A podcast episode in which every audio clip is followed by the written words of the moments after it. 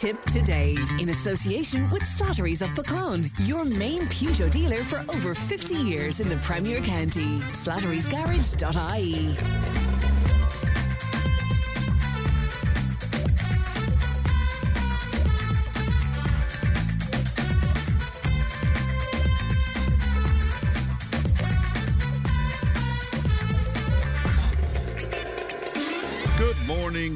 morning. Welcome along to Tipp Today, 1800 938 007, our free phone number. Emma is looking after this morning's show. Coming up on the programme, Cara Darmody's latest update from Leinster House. Following up on yesterday's conversation, we hear from listeners who have succeeded in giving up cigarettes. Our listeners react to the Roald Dahl uh, book changes. We have farming with uh, Katrina Morrissey. We have Muriel Cuddy talking to us about unsuccessful dieting. And Ali is out and about for us as well at uh, the Gaelcholáiste in uh, Clonmel. So all of that and much, much more on the way. You can text and WhatsApp 083 311 3311. You can email tip today at tippfm.com. Let's have a look at what's making headlines today. The Irish Daily Mail, their banner headline 66,000 pensioners living in poverty, more than 66,000 living in consistent poverty in Ireland, and that's according to rather shocking new figures. The total has almost trebled since uh, 2019 when uh, just uh, over 22,000 people over the age of 65 were in the same dire condition. And those numbers from the Central Statistics Office. Also on the Irish Daily Mail today, they're telling us on the front page that parents will be able to remove their children from new sex education lessons if they wish to. That's according to the Education uh, Minister. Also a picture of Michael Flatley and his wife on the front of the Mail today, and he's confident that uh, the Irish dancing crisis can be solved, and he's doing pretty well. Um, with his battle against cancer as well, to the Irish Independent, and again, it's dominated by a picture of the said Mr. Flatley arriving for the Lord of the Dance 25th anniversary opening at the Bord Gáis Energy Theatre in Dublin. The Irish Indo telling us that a leading bank is in contact with the Gardaí as part of an investigation into an alleged fraud scandal involving a retired GAA star. I wonder who that could be. Sources at the Irish Bank confirmed that they have been engaging with members of the Garda National Economic Crime Bureau uh, since details of the allegations against the man emerged. Um, the Irish Times dominated by a poll and they're telling us that support for Fianna Fáil has slipped since Micheál Martin left the Taoiseach's office in December, with the latest Irish Times Ipsos uh, poll showing a three point drop for the party since last year. Support for Fine Gael and uh, the Green Party holds firm, and the satisfaction for the coalition and its leaders remain largely steady, I suppose. Uh, Sinn Féin remains by some distance the most popular party, with 35% of voters who express a preference saying that they would vote for the party in the general election. Now, that result would put Sinn Féin in the driving seats uh, to form the next government, uh, with by far the largest number of seats in the Dáil. But needless to say, it uh, remains unclear who might join the party in a coalition, or indeed if Sinn Féin would end up in government at all, I suppose. Uh, right across the newspapers today as well, coverage of the off duty police officer who was shot at that sports complex in Omagh in Tyrone last night. The victim is understood to be a detective inspector. The Irish Examiner finally and they're telling us uh, about that family of the couple killed at the Gap of Dunloe that they're going to sue the family of an American couple who died after a pony and trap plunged down a steep ravine in County Kerry. Have launched uh, six High Court actions against the council and the trap driver as well. And again, more CSO figures on the Examiner today, and they're homing in on the fact that more than 89,000 children were living in consistent poverty last year. Also, coverage across the newspapers today that a leadership contest is to get underway after Roisin. Uh, Shortall and Catherine Murphy announced that they will step down as Social Democrats co leaders, stating that now is the right time. So that's a quick peek at what's making headlines in your newspapers today. Do you want to comment on any of that? 083 311 3311. Now, 12 year old Cara Darmody from Ardfinnan is spending one day a week, as you know at this point, in Leinster House in a continuation of her campaign to secure better services for families dealing with autism. She joins me now to share her update. Cara, good morning to you. Hi, Fran. Hello. How are you? I'm, I'm very well indeed, Cara. Lovely to talk to you as well uh, today. What is the latest you have for us, Cara? I suppose can I firstly just say a big happy birthday to my sixth um a big happy sixth birthday to my bro- to my little brother John. Happy birthday, John. Happy birthday, I John, so indeed. Very good indeed. What else have you for us, Cara? Oh yes, I also have to mention this. I don't know if you saw my article on this week's National. I did. Well, it has the greatest headline ever. Thumbs up at Leinster House for the Tom Cruise of Clonmel politics. And who is the Tom Cruise of Clonmel politics, Cara? Richie Molloy. Richie So Molloy. you probably realise it when you had Richie Molloy on last Tuesday, Mm. but you were actually speaking to the legendary Tom Cruise of Clonmel politics. Fair play to Richie. Well, I'd love to be the fly on the wall at the next county council meeting to hear all the flagging. the top gun of the county council, indeed. All right, you were in Leinster House. Uh, what did you uh, discover? Who did you bump into? So, back to the big story from Leinster House. Fran, I think I had my best meeting yet yesterday. It was with the opposition spokesperson for finance, Pearse Doherty. Mm-hmm. For anyone who doesn't know, he'll be the next Minister for Finance if the opposition does get into power. Deputy Pauline Tully, the spokesperson on disability and carers, also attended this meeting. Anyway, I got to bring up the three issues that are now my main focus. One, getting the government to ensure that nobody has to foot the bill for any private assessment or treatment. Two, holding the HSE to account properly. And three, to fully review carers allowance. Pearse told me that I'm 100% right on all of these points. He'll be following up with dog questions to the Taoiseach and ministers in the coming weeks. What impressed me was that he was that he agrees that it is a national crisis, and he said he would treat it like the house is on fire if he was the minister. Very good indeed. And uh, he has a nice accent, hasn't he? Yeah. So, Fran, just for a bit of laugh, bit of a laugh, Pearse Doherty is from Donegal. So he, so he's trying to teach me the accent. You can tell me how I do, okay? Okay. Hello, Kiara. I'm Pearse Doherty. Did you come up by train or by Kiar? I'm giving you an A plus for that. Well done. Well done. Indeed. Yay, you. Well done indeed. The Social Democrats as well, all over the newspapers today. Have you any gossip for us? Any news for us on that? Oh, yes, the Social Democrats were in the news big time. Their co-leaders, Roisin Shortall and Catherine Murphy, Murphy, are stepping down, and a new leader will be elected. As I told you a few weeks ago, they are a party that really impressed me when I met them. Um, uh, we know very little about them here in Tipperary, but they have great policies. And here's the gossip for you. Hmm? My sources in the Dáil tell me that the next leader could be, wait for it, mm-hmm. Holly Cairns, the 33-year-old TD from Cork. So, you've heard some gossip first right here on Tipp FM. Very good. I think you could be well right about that as well. Do you have a blooper of the day award for us? Oh, yes. So, the blooper of the day award yesterday must go to, drum roll, Minister Hildegard Naughton. She's responsible for, for the drug strategy. But what did she do yesterday? She admitted that she took cannabis when she was younger. Not the end of the world, but that's now the headline story in the media. Not Minister for Justice Simon Harris's tough talk linking taking drugs to organised crime. My advice to Minister Naughton is a closed mouth catches no flies. Very good. And uh, do you have another blooper for us as well? Then another big blunder in the Dáil chamber.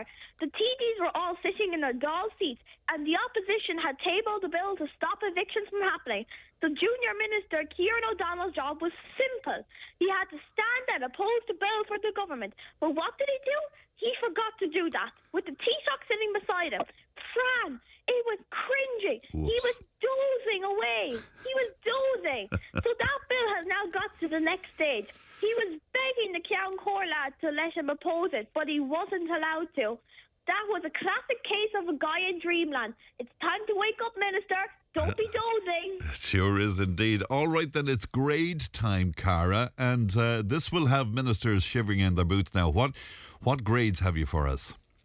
Yes, so so we'll have a bit of grading now. I did half of the cabinet last week, so we'll do more now. Norma Foley, Minister for Education. Fran, she's holding her own. I think she'll be judged on whether she can push push through leaving cert reforms or not. Mm-hmm. But I could say that she was great to meet me and is very supportive of what I'm trying to do. I've also sent some questions for her office to answer, and they are in contact with my dad. So overall, I think she should get a grade D for 2023. Well done, Minister. Your many years as a teacher are paying off. Michael McGrath, Minister for Finance. Fran, whenever I see this minister, he always comes across as nice. Mm-hmm. He really seems like a decent person. He comes across as very solid, but I now need him to help sort out the disability crisis.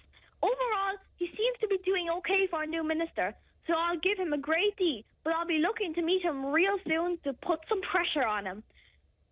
Very good Charlie indeed. McConalogue, Minister for Agriculture. Mm-hmm. He seems to be able to avoid pu- public controversy. Maybe that's because people not involved in farming may not know a whole lot about it. But still, he seems to be holding his own, so he'll get a grade D for now. Heather Humphreys, Minister for Social Protection. France, as you know, carers allowance is one of my big issues. To be fair to her, she was the first minister in 15 years to make any changes to the means test. She has promised Family Carers Ireland that she will review carers allowance in detail, but it hasn't happened yet. I've also asked her to meet Tregarra Heron, but that hasn't happened yet either. For now, she gets a grade E because families remain in crisis, but hopefully she can improve over the next few weeks if she listens to me. Simon Coveney, Minister for Enterprise, Trade and Employment. Again, he's only a new minister, so I won't be hard on him here. Yes. I hear in Leinster House that he's really popular among Fine Gael TDs, but that he's actually quite popular with almost everybody, so he'll get a bare pass grade D today. Stephen Donnelly, Minister for Health. I can't hold back here, Fran. Health is a disaster Yep. in this country, and the buck must stop with the minister. He is not treating the waiting list crisis as a national emergency, or, as I will continue saying, he is not treating it like the house is on fire. There are over 18,000 children left to rot on waiting lists, with almost 1 million people on some, some type of waiting list. The whole thing is a disaster and a failure. So, without hesitation, the minister gets the worst possible grade S. Very good. You're going to leave Leo and uh, Micheál and Eamon until next time. Is that right, Cara? And you, you might have a look at their grades at that point. So next week I'll be grading the big two, Leo and Micheál, and I'm going to grade the government in general for what they are doing for the disability and carer sectors. I don't want to give too much away, but I don't think the grades are going to be very good. But you'll have to tune in right here on Ireland's number one radio station, Tipp FM, to hear it firsthand, all with the gracious presenter this world has ever produced, the, the amazing Mr. Fran Curry. Oh, it's no wonder we love you. Listen, I hear that you might be coming into studio to us next week, so we look forward to that, Cara. Yes, I really look forward to that too. All Thank right. you. Look, look after yourself. My best to your family as well. Thanks, Cara. Thank you. Bye bye to you now. That's our lovely young friend, 12 year old Cara Darmody there from Ardfinnan.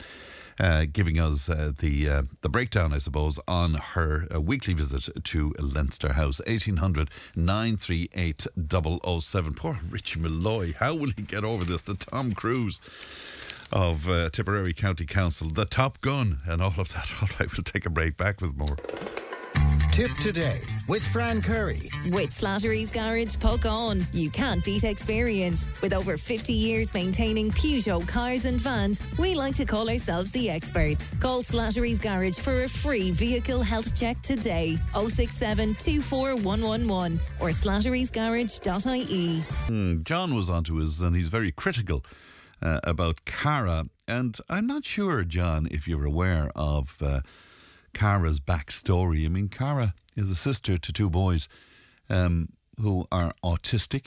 She's seen firsthand the difficulties in uh, uh, accessing services for autism. She knows about it since she was a very young child herself. Uh, she's aware of, of all of that, the constant fight that parents have to get autistic children looked after. And uh, why shouldn't she? She's an extremely bright child. I mean, she's able to do uh, mathematics exams far beyond her years. Why shouldn't she go? Why shouldn't she call out uh, politicians to task? Why not? I mean, we're always giving out about young people not being um, uh, politically aware enough. There you go. There's a, a bright kid who is getting access, don't forget this, who is being granted access to some of the uh, top uh, politicians, they are granting her the access. And she's bringing this back to us, you know, so I'm not sure why you would be critical. Anyway, 083 311 three uh, double one. Uh, Tara joins me now. Tara, good morning to you. Good morning, Fran. And good to talk to you today, Tara. You use public transport, uh, Tara, on a fairly regular basis, but you have an issue. Oh yes, um, I I'd use public transport maybe once a week, once every two weeks possibly, and it is almost impossible to access any toilet facilities uh, when you're on the bus. Now, Um, you're often travelling with your special needs daughter, so this takes on a whole other dynamic, Tara. Oh yeah, yeah. that's even worse. Because with myself, you know, at least you can you can hold it. Because if you go from say Tipperary to Waterford, Limerick, Cork, there is absolutely no bus stop or no stop between Clonmel and any of those places where there's a toilet facility you can use. So we're talking about hours on the bus without Hours. toilet facility. So Yeah. if you go from just say Waterford and you pass through Cahir Mm-hmm. on the way to Limerick, yes. there is a bu- there is a, a public toilet right next to the bus stop in Cahir, Yes. but you are not allowed to use it if you're on the bus What? because yes, if you ask the bus driver, "Can you get off to go to the toilet?" He will tell you, "Oh, you can get off." But I will be gone when you come back out. Why? Uh, like, is he Like- not stopped for a period of time there, or? Oh, he is. It depends on how many people are there. If there's a big crowd getting on, you might be lucky enough if there's no queue to the actual bathroom in Cahir. But if there's a queue, you actually have to wait till you get to Limerick, Cork, or Waterford to be able to use the toilet. Because the bus won't wait. And is there frequently a queue at that uh, toilet there, that public toilet? In uh, Cahir, yes, because it's right, um, it's right next to the castle. Right, okay. So you'd have all the tourists and stuff. Now there is a good few facilities there. I think there's four toilets. Yes. Like there's a disabled one as well. But the bus drivers will not give you the time. Even if you have a child, I was told once that if I got off the bus and left my kids on the bus to go to the, use the bathroom, that the bus and my children would be gone when I came out. Good God. Now, I know there's scheduling issues for drivers. I suppose they have to get to destinations by a particular time, but that still Yeah. seems a bit heavy-handed if you need to if you need Yeah. to go to the loo. and that's that's just for anybody, whether it's kids, my people my own age, or even the elderly. Now, the only bus that we've been able to get uh, to a hospital appointment with toilet facilities on it is the JJ Kavanagh bus, and that's the airport bus from Clonmel to Dublin Airport. Well done. So they they have toilets on board, is that it? Yes, they do. Now, we had to travel during COVID because my daughter had to go to Crumlin Hospital. And I did contact the bus to, to ask them what their protocol was, you know, around hygiene and stuff on the bus Yeah. um, while travelling.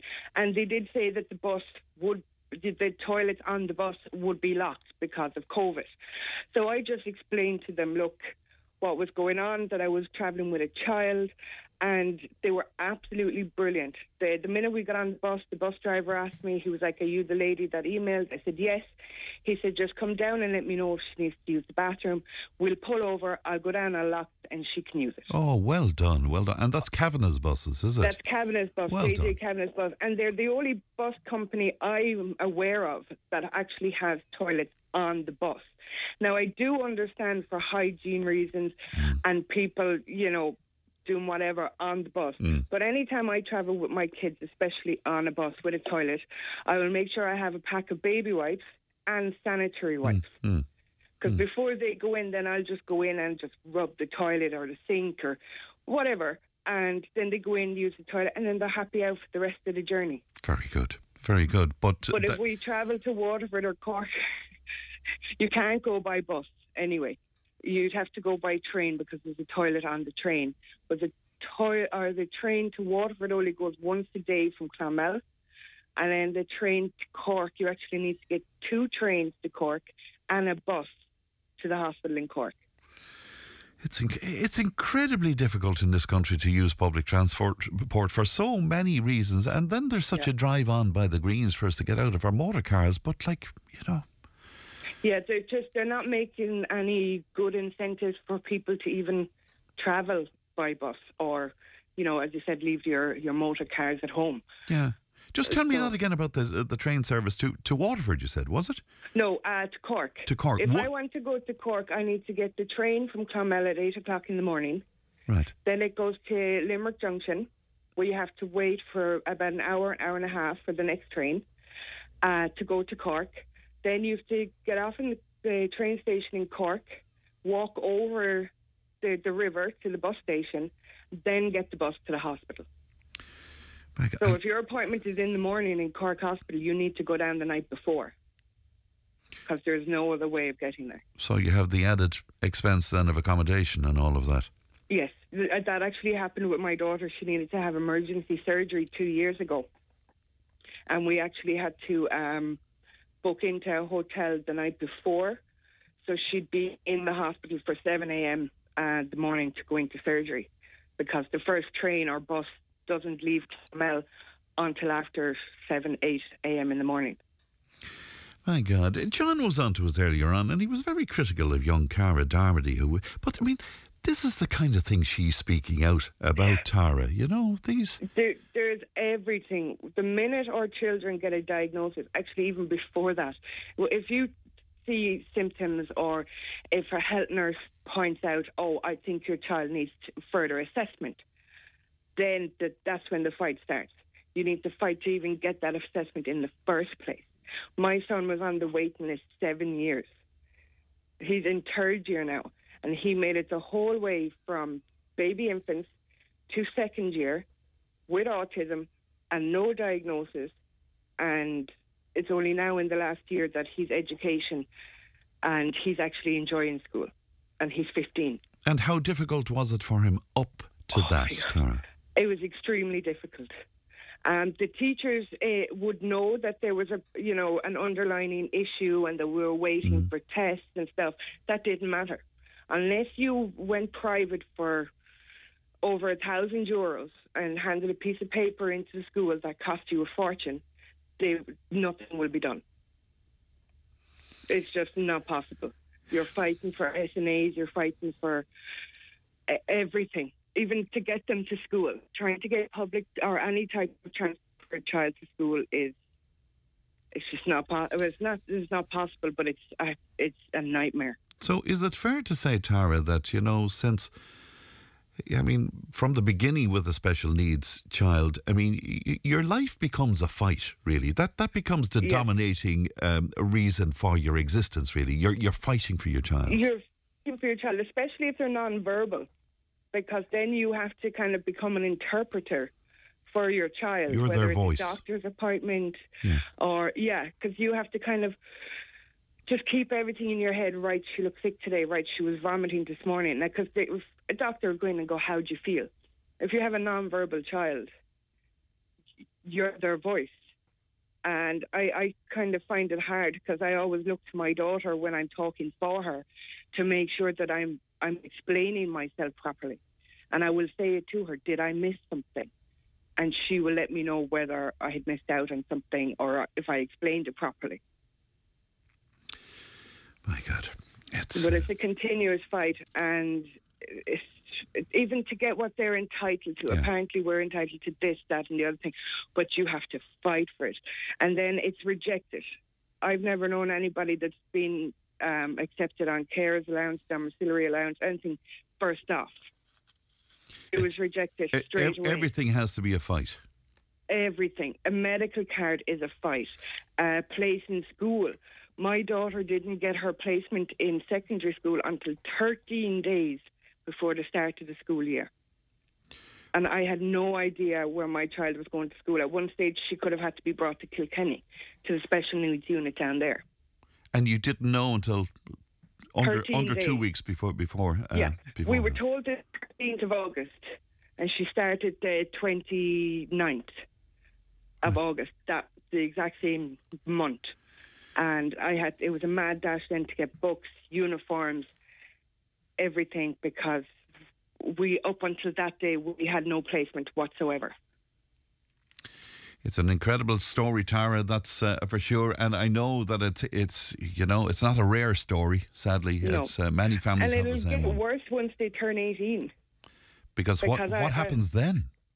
Exactly, they're classed as adults, and I, I, I officially or technically have nothing got to do with what they, you know, what they need. But I, I'd have to go and get um, is it a guardianship kind of thing that I would um, like. I suppose I, I'm all new to it now when, as they're coming into adult age. Whereas when they were children's age, I'm I'm an expert.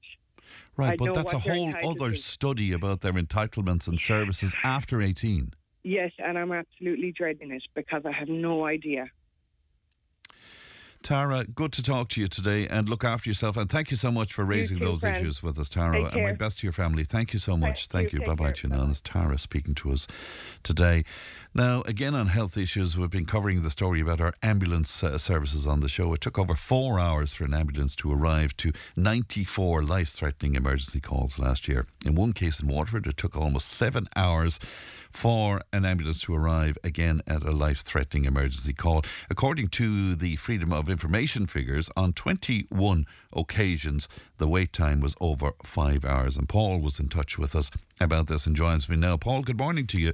Morning, Fran. You made a very simple point to us, uh, Paul. You said once again the HSE has messed up.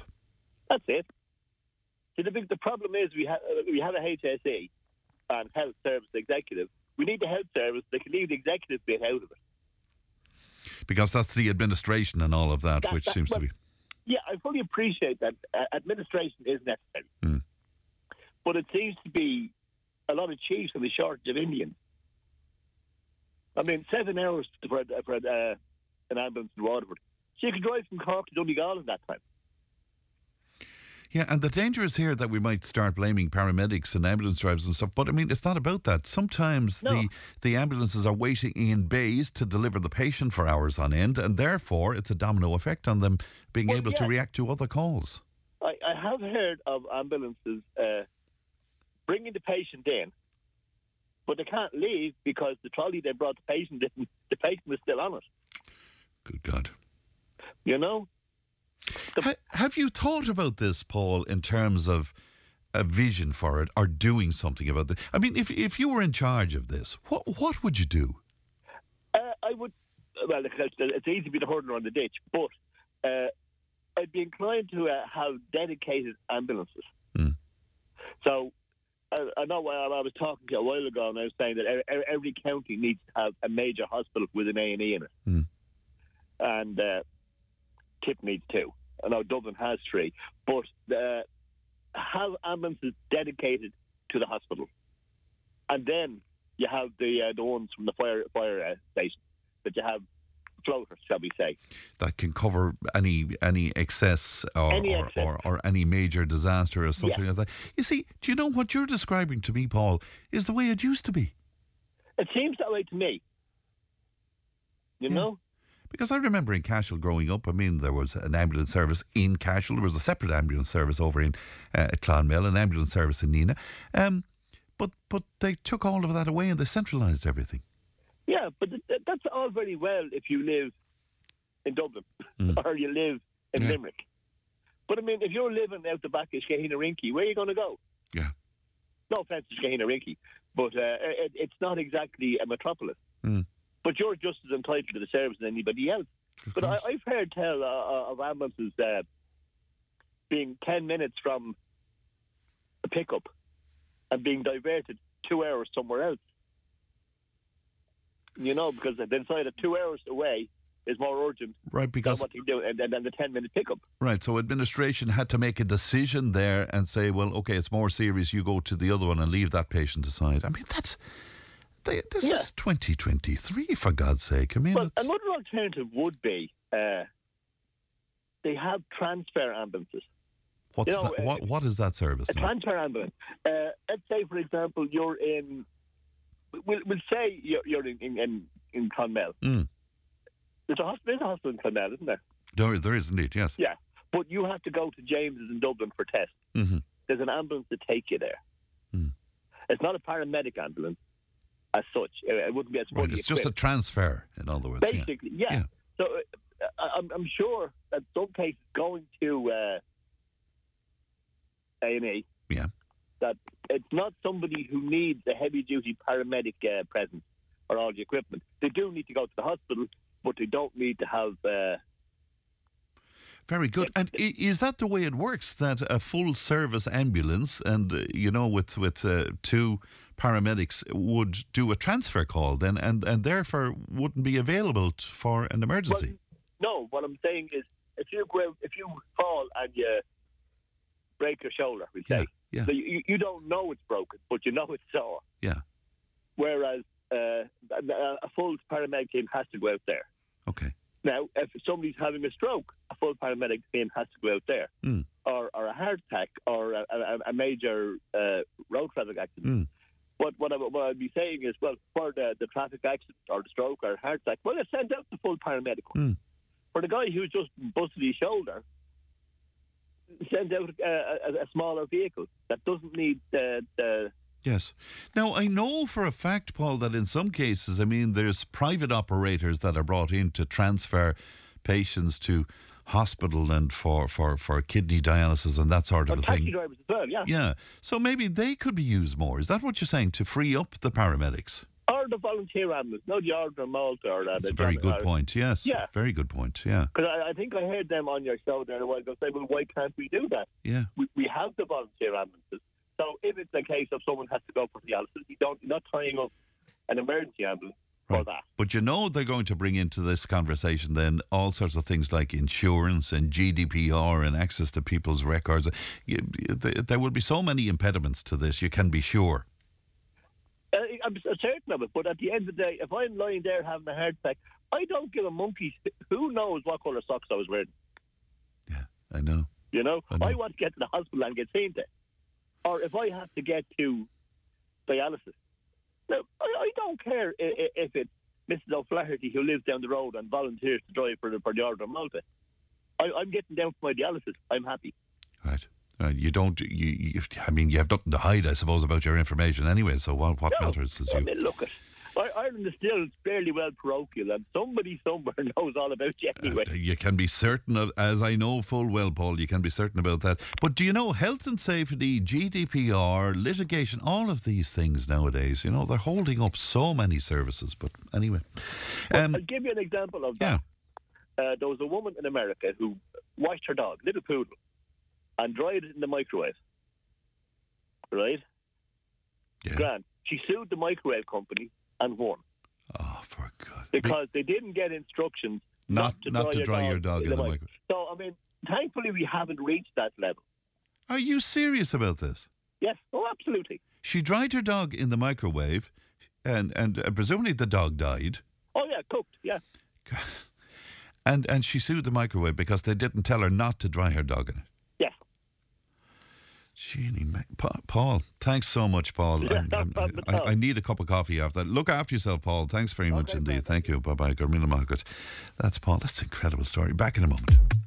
Tipp FM's Tipp Today with Fran Curry. in association with Slattery's of Puckane, Tipperary's main Peugeot dealer. Slattery's Garage Puckane, the name you can trust for over 50 years in the Premier County. Slattery'sGarage.ie. Still trying to deal with the uh, the dog in the microwave. My God Almighty! Eighteen hundred nine three eight 007. Now, yesterday we spoke to our good friend, Fethard pharmacist uh, Jimmy O'Sullivan, um, about quitting smoking. And Ash Wednesday, that was yesterday, of course, was National No Smoking Day. Now, Iris was in touch with us to share her experience of giving up the old cigarettes, and she joins me now. Iris, good morning to you. Good morning, Fran. How are you? I'm very well indeed. So, Oh. when, when did you kick the habit, Iris? When did I take it on? Yeah, when did you stop smoking? Oh, it stopped uh, near enough to 30, 28 to 30 years ago. Wow. And how heavy a smoker were you at that point? Well, I used to say to people that when I got up in a heap, I, I'd light a cigarette, and they said I must be always up in a heap. Because you were always smoking, were you? I, I smoked at least 20 a day. Right. Okay. Now, what prompted you to give up?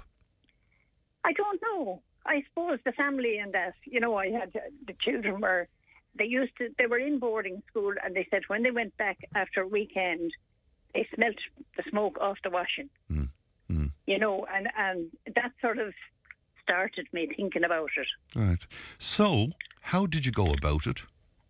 Well, I, I, I heard about this book, Pat um, Carr, Allen Carr. Yes. Allen Carr, Mm, yes. mm. And um, I said it's worth a try. So I got it and I read it from start to finish. And I said that's a great book. And this, the night I finished it, I left out my cigarettes on the table and a lighter with them for whoever wanted them, but I didn't want them. And I never looked back. And did you And- crave them, Iris? No, I didn't. That was the funny part of it. My God. But um, I, you know, I, I, I just made up my mind I was doing it, and that was it.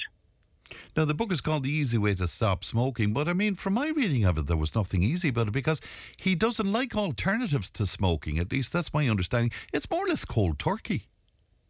Just uh, said, no, it didn't affect me that way, no, at all. Yeah. Maybe I just kept myself busy. I don't know. Right, but but what I mean is that he didn't. Yeah. I mean, there's no indication that you should be using patches or No. an alternative or something. You just stop. No. But then, of course, he took he brought out a book, The Easy Way to Lose Weight. Right. And I said, if one try, when one works, the other probably works. So I decided I'd try it. Hmm. And when I tried that, he kept referring back to cigarettes. And I said, well, I only read a couple of pages. And I said, if I read any more, I'll be back on them. you know, why he, Yes. why he refers to them, I don't know. Right. You know. Right. But and, and did anything else tempt you over the years? I mean, when you get the smell of smoke from somebody else's, um, would you be tempted or? Not really, no. Well, you see, my husband smoked. Right. and it took him a longer time. Always, uh, he kept saying, "I'll never be able to give them up." And he tried the Zyban tablets, Yes. and you take them for a week, and you can smoke for that week, but then you have to stop. Okay. And he went into the second week, and he said, "If I don't shortly give up, I'll never give up." And he did, and he said that the next morning, he said he didn't even feel like one. Isn't that incredible? Yeah, and he, if he woke in the middle of the night, he'd have to light one. My God. Tell me You about know- the difference to your life, Iris, when you give up the cigarettes. I mean, your health, Well, I for suppose I example. had I had another few bob in the pocket. Yeah. Yeah. you know, that that would have been the main one. But the children then, you know, sort of they thought it was great. But then a few of them started when they got older. Started smoking. yes. Wow. Now behind my back, I caught one actually. She was out in the yard. She was in one of the sheds, and she just puffing away. And I happened to walk out, and I said, "That's fine, smoke away." But I said, "You won't smoke my money." Right. And she never smoked since. Isn't that great? Yeah, it is. And and uh, can I ask, do any of your children smoke now? Um, no, I don't think No. they do. Okay. Good. No, Good. Okay. no, so- I think they all gave them up. Right, so you gave good example. But I'm just wondering about your health specifically. Well, did did you have- notice a difference? I have COPD now as a result of it all. Oh, You know- right, okay. Yeah, so it did, like, it did affect me. So even though you gave up, it, the damage was done. Is that what you're saying? To me? Or some was damage done. was done. Yes, yes, exactly. Now yeah. it probably would be much worse, I suppose, Iris. Oh, I'd say it would. Yeah, like the my GP has a handle on it now. You know that I'm not. I'm not. I used to be very. I used to be very bad with it. Right, You know, very breathless and that. But I'm not quite as bad now at all. Right. So you you're on some medication for it, are you, or something like that? Well, I am on a few different. Yeah, Right. and I have inhalers if I need them, but I very seldom use them now. Right. Your advice to people who might be thinking of giving up, Iris, would be what? Well, I think for a start, the price of them. I don't even know what price they are now, but they weren't that price when I gave them up, you know. Yeah, I think I, I don't smoke, but I think they're about fifteen euro for twenty now. Something like that, Yeah. yes. But every year they went up. I'd say if they go up any more now ne- in the next budget, I'm giving them up. Yeah. But it should be only 50 cents, so you'd say, ah, here, I'll just stay going. You know, and this went on for a long time. But at the Yeah. price of them now, I think it's ridiculous. All right. Well, we wish you well, Iris, and thank you so much for coming on with me today about that. Thank you. Good morning, Not Iris. Good Thanks morning. Good morning Right, to you. Bye bye. bye. Juliana joins me now. Juliana, good morning to you. Um, I'm not sure if we have Juliana there. Let's let's see if we can get her uh, back. Uh, Juliana, good morning to you. Okay, we can't get Juliana at the moment. We'll see if we can get her uh, back because uh, Juliana gave up cigarettes, I know, in 2008. And again, we want her to uh, share her story uh, with us this morning as well. I gave up the fags about 15 years ago, nearly drove everybody bonkers, so I went on my pipe. Just so the rest of uh, the house wouldn't go bonkers as well. That's, I think that's my friend, uh, Joe Noble. Hello, Joe. How are you? Um, is the, is the pipe by the pipe? Do you mean the the vape thing? I wonder.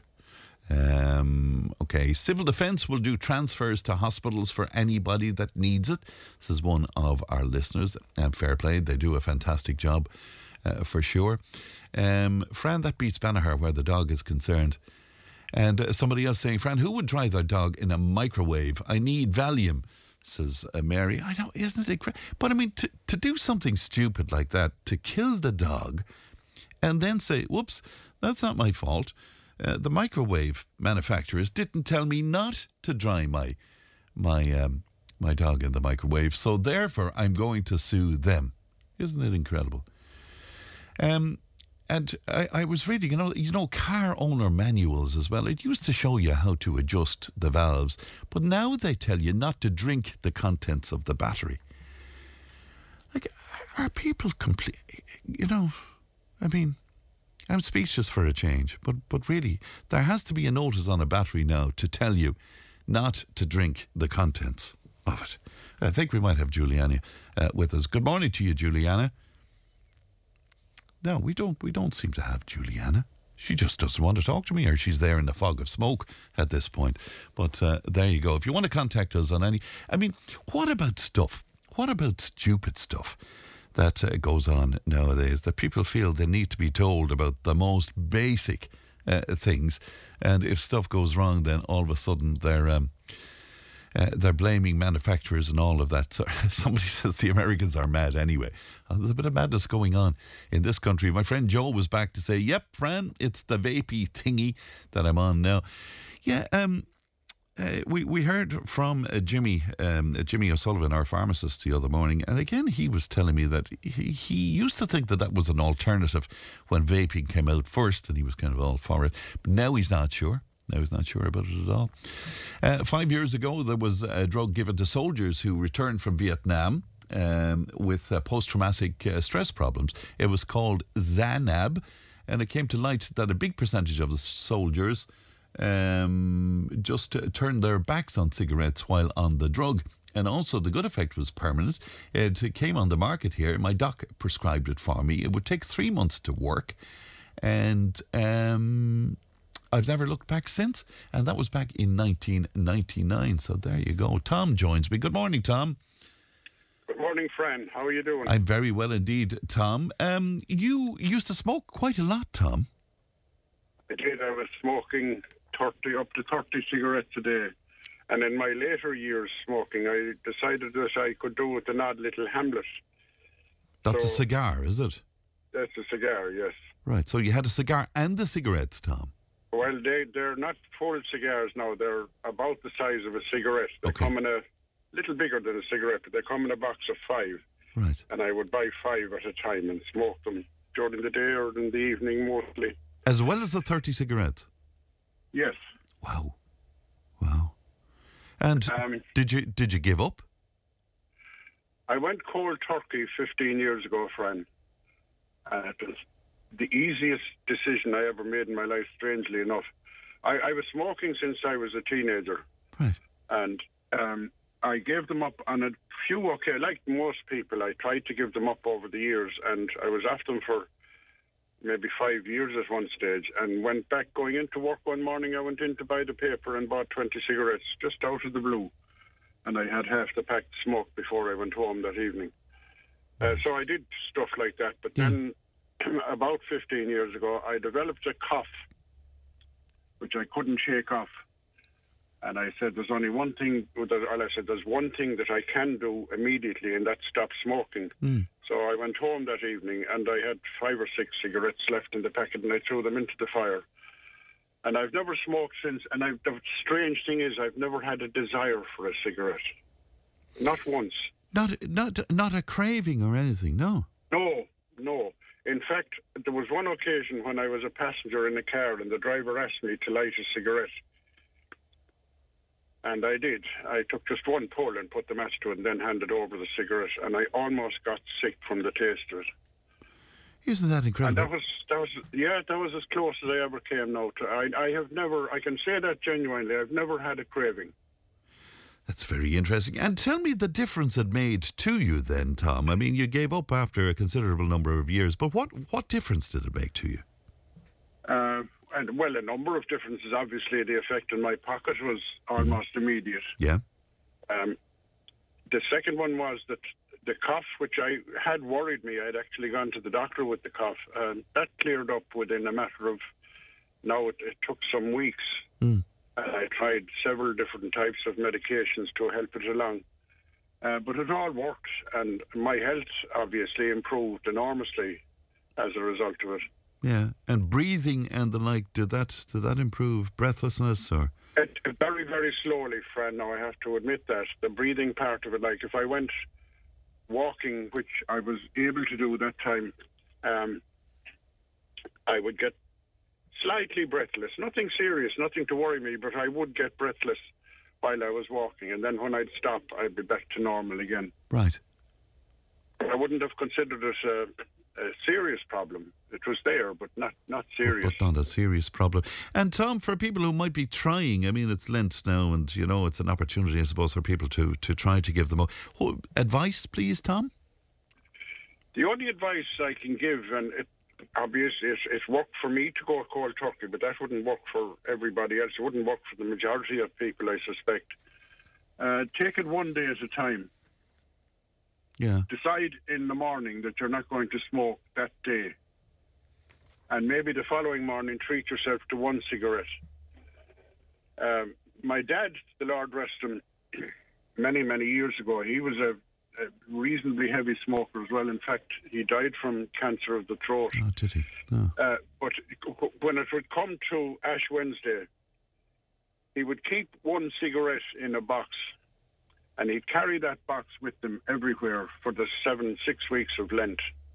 And when he felt like a smoke, he'd take out the box and he'd say, Oh, sure, I've only one. I won't smoke it. I'll have none left if I smoke that.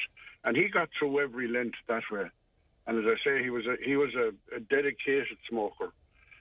But he would always manage to get through Lent. So from that episode of my dad telling that story, I would say to people, take it one day at a time to start with and use whatever uh, information is available from from the government agency that, Mm. that, that looks after the Quit, quit.ie, I know, is the. quit.ie exactly. Uh, take that advice. There's no there's no one sure recipe for anybody, friend, Right. as you'd appreciate. Right. Um, But, but it, can, all, it can be done, is what you're saying, Tom. oh, it can be done. It can be done. Yes. All right. I'm heading towards news, Tom, but a real pleasure to talk to you today. Thank you so much, Tom, and You we wish you well. friend. Thank you. Thank take you. care. Bye bye, you now. It's Tom speaking to us this morning. Um, news is coming up. Tipp today with Fran Curry. With Slattery's Garage, Puckane. You can't beat experience. With over 50 years maintaining Peugeot cars and vans, we like to call ourselves the experts. Call Slattery's Garage for a free vehicle health check today. 067 24111 or slatterysgarage.ie. 1800 938 007. That's our free phone number. The text and WhatsApp is 083 311 3311. Not that I doubted, doubted our, our listener this morning, Paul, who told me that sto- story about the microwave maker being sued by the lady who lost her poodle to uh, the sound of a rather muffled explosion following her attempt to dry the dog um, for a few minutes after giving it a bath. But uh, yeah, she and, and she won. We can, we can't figure out. It's an absolutely true story, by the way.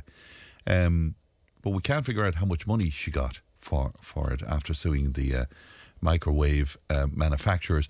But it, also, it it, um, it just. Um, put up another story here that said that a lady won, wait, wait till you hear this, $2.9 million uh, against McDonald's because she spilt a cup of coffee on herself while she was driving.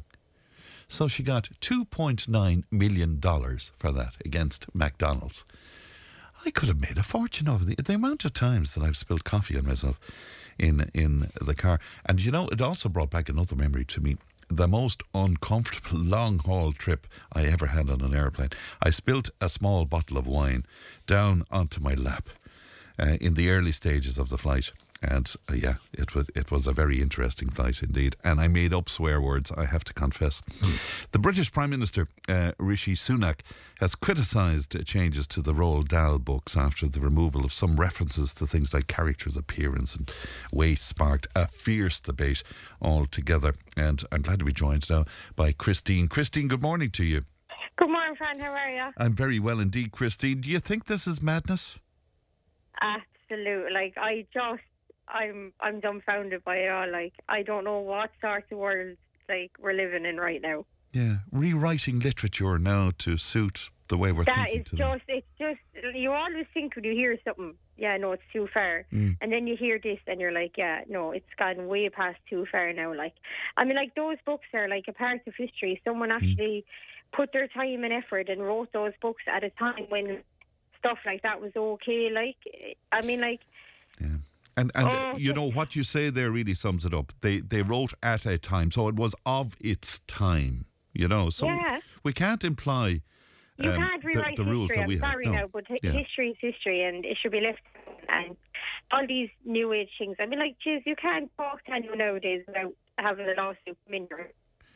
Yeah, it's it's gone crazy. Do you do you think has it just gone nuts? Particularly in the last year, Christine. I think you know. Crazy. Every time I look online, something else just. You always think you've seen it all, and then you open the internet and something else just hits you, and you're like, wow. I know. Um, do you remember there only a few weeks ago they wanted to stop uh, the Welsh rugby fans from singing Delilah because they thought it would promote uh, violence against women. Um, That is, I mean, like, it's crazy. I mean, like, if, if you think anything promotes violence towards women, there's something wrong with you and not the actual what's wrong with the song. It's you thinking like that is you have the problem. That's in my opinion. That that's someone can come and take that up with me. In my opinion, absolutely nothing, no matter what it is. Can promote. Sure, if that's the case, all these ads on TV that show the women that are bruised and all. Should if you have the TV on mute, you could be looking. You don't know that it's right, you'd be Uh, looking at uh, the images, I suppose. yeah, you'd be looking at the images. If you, if you have a hearing problem and you can't hear what's on the TV and you can only see it, you can say, Jesus, look, Yeah. I, I'll go out now and i do that too. Do you know what I mean? Like, what is the world coming to? Yeah, and where does it stop?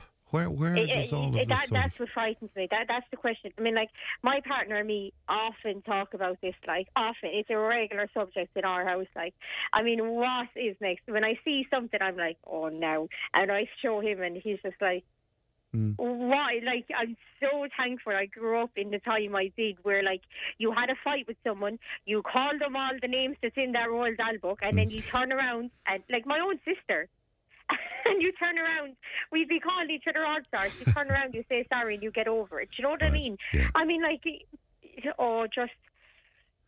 It's Yeah. gone way too far, like way, way, way too far. And even some of the changes that they're making, I would question as well. I mean, they're replacing the word fat with enormous. Now, I think I'd prefer if somebody called me fat than enormous. Come here, look. If I mean, like, well, what size is fat? I mean, like, I don't look at someone and say, "God, that person is fat." What what size is fat, and what size is like normal, and what size is thin? What is normal? Define normal. You can't comment on anyone's weight. I mean, like, you don't look at someone and say, "God, no, that person is well over twenty stone." Obviously, like, come on, call a spade a spade. That's fat. You know what I mean? Like, you look at these programs on TV, like, you have to be really, really, really big to be fat. Like, hmm. but where is the line between fat? What you call someone who's between fat and skinny? What is the word? I, I don't know. Exactly. So, like, you can't. There's no one there to define anyone that's fat. I mean, like, leave the word there, but like, you can't. Someone can't turn around and say, "Oh, that person is in a size." I don't know. I'm a woman, so I'll say about 14 to 16. That's not fat. That's big. I mean, like, it's not exactly. It, it could be healthy. That woman could be the healthiest person ever. She could be healthier than me. And I'm only a size. I'm only a size eight, like you know. Now, the But, only like, thing, and I know we're going off on a tangent here, but the only thing that bothers me is with this BMI thing, you know, this body mass index or whatever they call it, that even somebody who is like a few pounds or maybe a, a stone or two overweight, they're, they're rated now as being obese. And I hate that word above all now. I really hate Yeah. that word. But, you know, you're rated as being obese even though you might look grand, you know? That is just crazy. I mean, like you go into a shop then, and like you be a fourteen or sixteen in one shop, you go to another shop, you be- you could be a twelve. I mean, like I in Penneys, I can shop in the kids section. In River Island, I have to buy a size eight. In H and M, I do you know it's all different. It depends on where you shop and Are what you buy. Yeah, it, it really, and I mean that. Like, I mean, like, I could go into Penneys and I fit into the kids' clothes. I try to buy something in the kids' section of River Island, it will not go across me. It's all about where you shop. So, where's like in that Roald Dahl book, when all these people that want to take out the words, mm. like say fat, for example, that mm. one word, like, where is the definition of fat? Show me fat. Yeah, I know. And Eleanor Hooker, uh, the um, poet, made a great point to me yesterday. She said, rather than do this and take out words and change literature, teach your kids to be discerning and teach them to have critical factors that they can read it themselves and say, okay, that's not appropriate now for our time, but it was of its time, and then move on. Simple as that. Yes, exactly. I mean, like, I mean, years ago, you could call someone an own shock, you could call them this, that, and the other, do you know, and uh, you had to get on with it. But like nowadays, you do that, you'd have social workers at your door. Do you oh, know what I mean? Christine, you're taking me back years now. A known shook. I haven't heard that for since My I was mother a still kid. rolls it at me to this day inside the house. I've been doing something. A you known know what I mean? Like, so do you know what I mean? Like, you oh, you're bringing me back such memories. yeah. you can't you can't do that anymore. You know, I mean, like if my son goes into school and oh, my mother called me an own shock, you can't that every teacher ringing me. Do you know what I mean? I know, Uh, you just have to be so and like even my partner the other day, like you know, I was giving out to the child in the back of the car. is- You know, really giving out to him. Yeah, like, yeah. He's like, you have to be careful. You go into school now and repeat that. I'm like, do you know what? And I mean, like it actually really made you think. It's like. You actually read that is the world we're living in. Like, you know, you cannot criticise your Yeah, child. and you, you could have a knock on your door with Yeah, uh, some yeah, officials like, there. To, I'm, I'm not that type of parent to worry. I would turn around and I I correct my child the very same in public as I would if I if I was at home. Do you know, Very I'm not good. one of these people. To, and you're their like- mother, and why not? Yeah. Yeah, exactly. But like the world has just gone so PC. When I seen the article, I was like, no way. I mean, they're changing a book that hundreds of kids, even myself, like James and the Giant Peach, all books like that. Like you know, um, with Aunt Sponge and Aunt Spike, stuff like that. I mean, Yes. Like I remember reading those books as, as a child in school and hearing them and you know stuff like that. Like and you just and I think that Aunt Sponge was the heavier person. So Mm. I mean, like what she was called the fat aunt or something, and I mean that's going to change. Oh, it certainly is indeed. Uh, great to talk to you, Christine. Thanks very much indeed. Look after yourself. Best to your Thanks family. Christine. It was nice Thank- to be on. Thanks. Thanks. And, and own Chuck. That's going to stay with me all day now. You know that, don't you? Goodbye, Christine. Bye bye. Bye bye. Don't be an own shop, Fran. I'll talk to you again. I've been one all my life, Christine. Thanks. I so- have myself. Thank you. Bye bye. Bye bye, Janelle. That's uh, Christine uh, this morning. Uh, Ray is with me. Ray, good morning to you. Morning, friend. How are you? Great to talk to you. I have a feeling that you agree with Christine Ray, do you? Absolutely, 100%. Yeah. Do you think if people want to get offended, you know, they, they will, I suppose? People are going to get offended no matter what. You know, I mean, you like just talking about weight. uh, I'm about, uh, I say, a good six stone overweight. Hmm. Um, um, I don't care who calls me this. Yeah. It doesn't make a difference. I'm happy with, uh, uh, with the way I am and the way I look. Right. You know, um, if, and if people are going to get upset about uh, words in a book, I mean, Yeah. yeah, it's crazy. You know, it's, uh, the whole world has gone to the dog. And uh, do you think people are kind of waiting to be offended now in some way? Absolutely. You know, we're going. Uh, it, and, like this didn't happen today or yesterday. This gone on a long, long time. Do you think it is? 'Cause I- I thought it was more recent in terms of how prevalent it is, you know? No, it's gone on with years. It is. There's, uh, oh, Ginny, if I could tell anything back there now, um, I mean, there's been changes and stuff. You know, I've had conversations with guys in work Yeah. uh, over the last five or six years, and different things being changed, names and stuff being changed. Uh, but it's really just taken off in the last 12 months, I think. Yeah, it, You se- know? it seems to be. Yeah, the, again, I made this point yesterday, but the, the books that got me through childhood were the Enid Blyton books, and uh, now so much of that has been rewritten because it's Yeah, I mean, offensive to people. Yeah, you know? I have loads of those books there, the, the uh, children's books. I had them for my lads, and my lads are all Yeah. well and truly grown up now, so they're, Yeah. and we still read them today. You know, I mean, But did you read them with that sort of critique? You know, to say, "Oh, that's an offensive word there. Now we can't be having that." Did you? Well, no, because I mean, uh, look, I suppose to be fair, I, I've never read the uh, Roald Dahl books. I haven't Mm, because yeah. uh, not having those. We had all the other ones, the Yeah. Ones and all the Ladybird books and stuff Yeah. like that. Um, you know, there was, I mean, how does somebody get uh, uh, offended by fat? And as you said earlier, uh, the word enormous is okay. Yeah, I, I, I don't get that. I, Yeah, and I was watching actually the, the Tonight Show last night, and there was a broadcaster on there from. She's a freelancer, I think. That works for a couple of different stations. You know, yeah. in it, uh, um, in her view, enormous is okay. It's fine. It's it's it's about something different completely. It's not about uh, size or it's crazy. So she she said that enormous was okay by comparison to the word fat. Yes. Is that it? The word fat, yeah. I don't know. I mean, Johnny Luby calls me fat all the time, but you know, I I I'd prefer that than him saying, "Fran, you're enormous today." They're you know? enormous, yeah, yeah, absolutely. You know, just it's, uh, it's crazy what's going on. But uh, I, I don't know. What what do you make of your woman who um, dried the dog in the microwave, killed the dog, and then sued the manufacturers of the microwave? that that woman should be uh, doing time, so she should. And anybody who even thinks about putting a, any sort of an animal, I mean, even put like t- t- to put a fur hat into a, a microwave to dry it, you'll want your head wet. Never mind saying animal. Yeah. Uh, yeah, she should be doing time. That woman. so she should have more Unbelievable.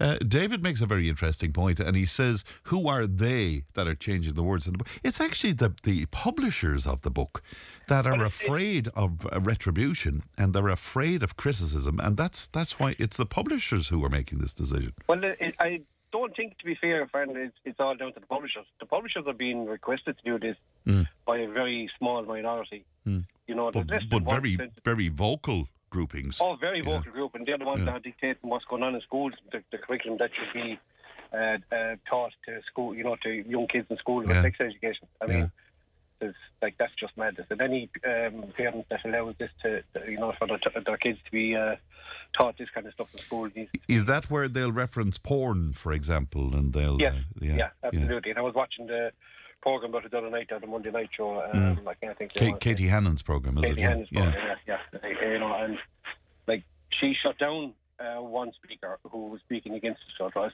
because it didn't suit the narrative there. So, you know, and this is not the first time that you see this in RTE. RTE seems to be gone to the dogs with themselves, don't they? Do you think there's a single narrative about all of this kind of stuff? Absolutely, yeah. Um, if if you can, uh, you know, if if all the mainstream uh, media can uh, get this message across that this is the way it is, and and actually that was your co- uh, your one comment last night on the Tonight Show. Mm. This is it. Get over and done with it. You know what I mean? Like just get on with it. The way it's going to be.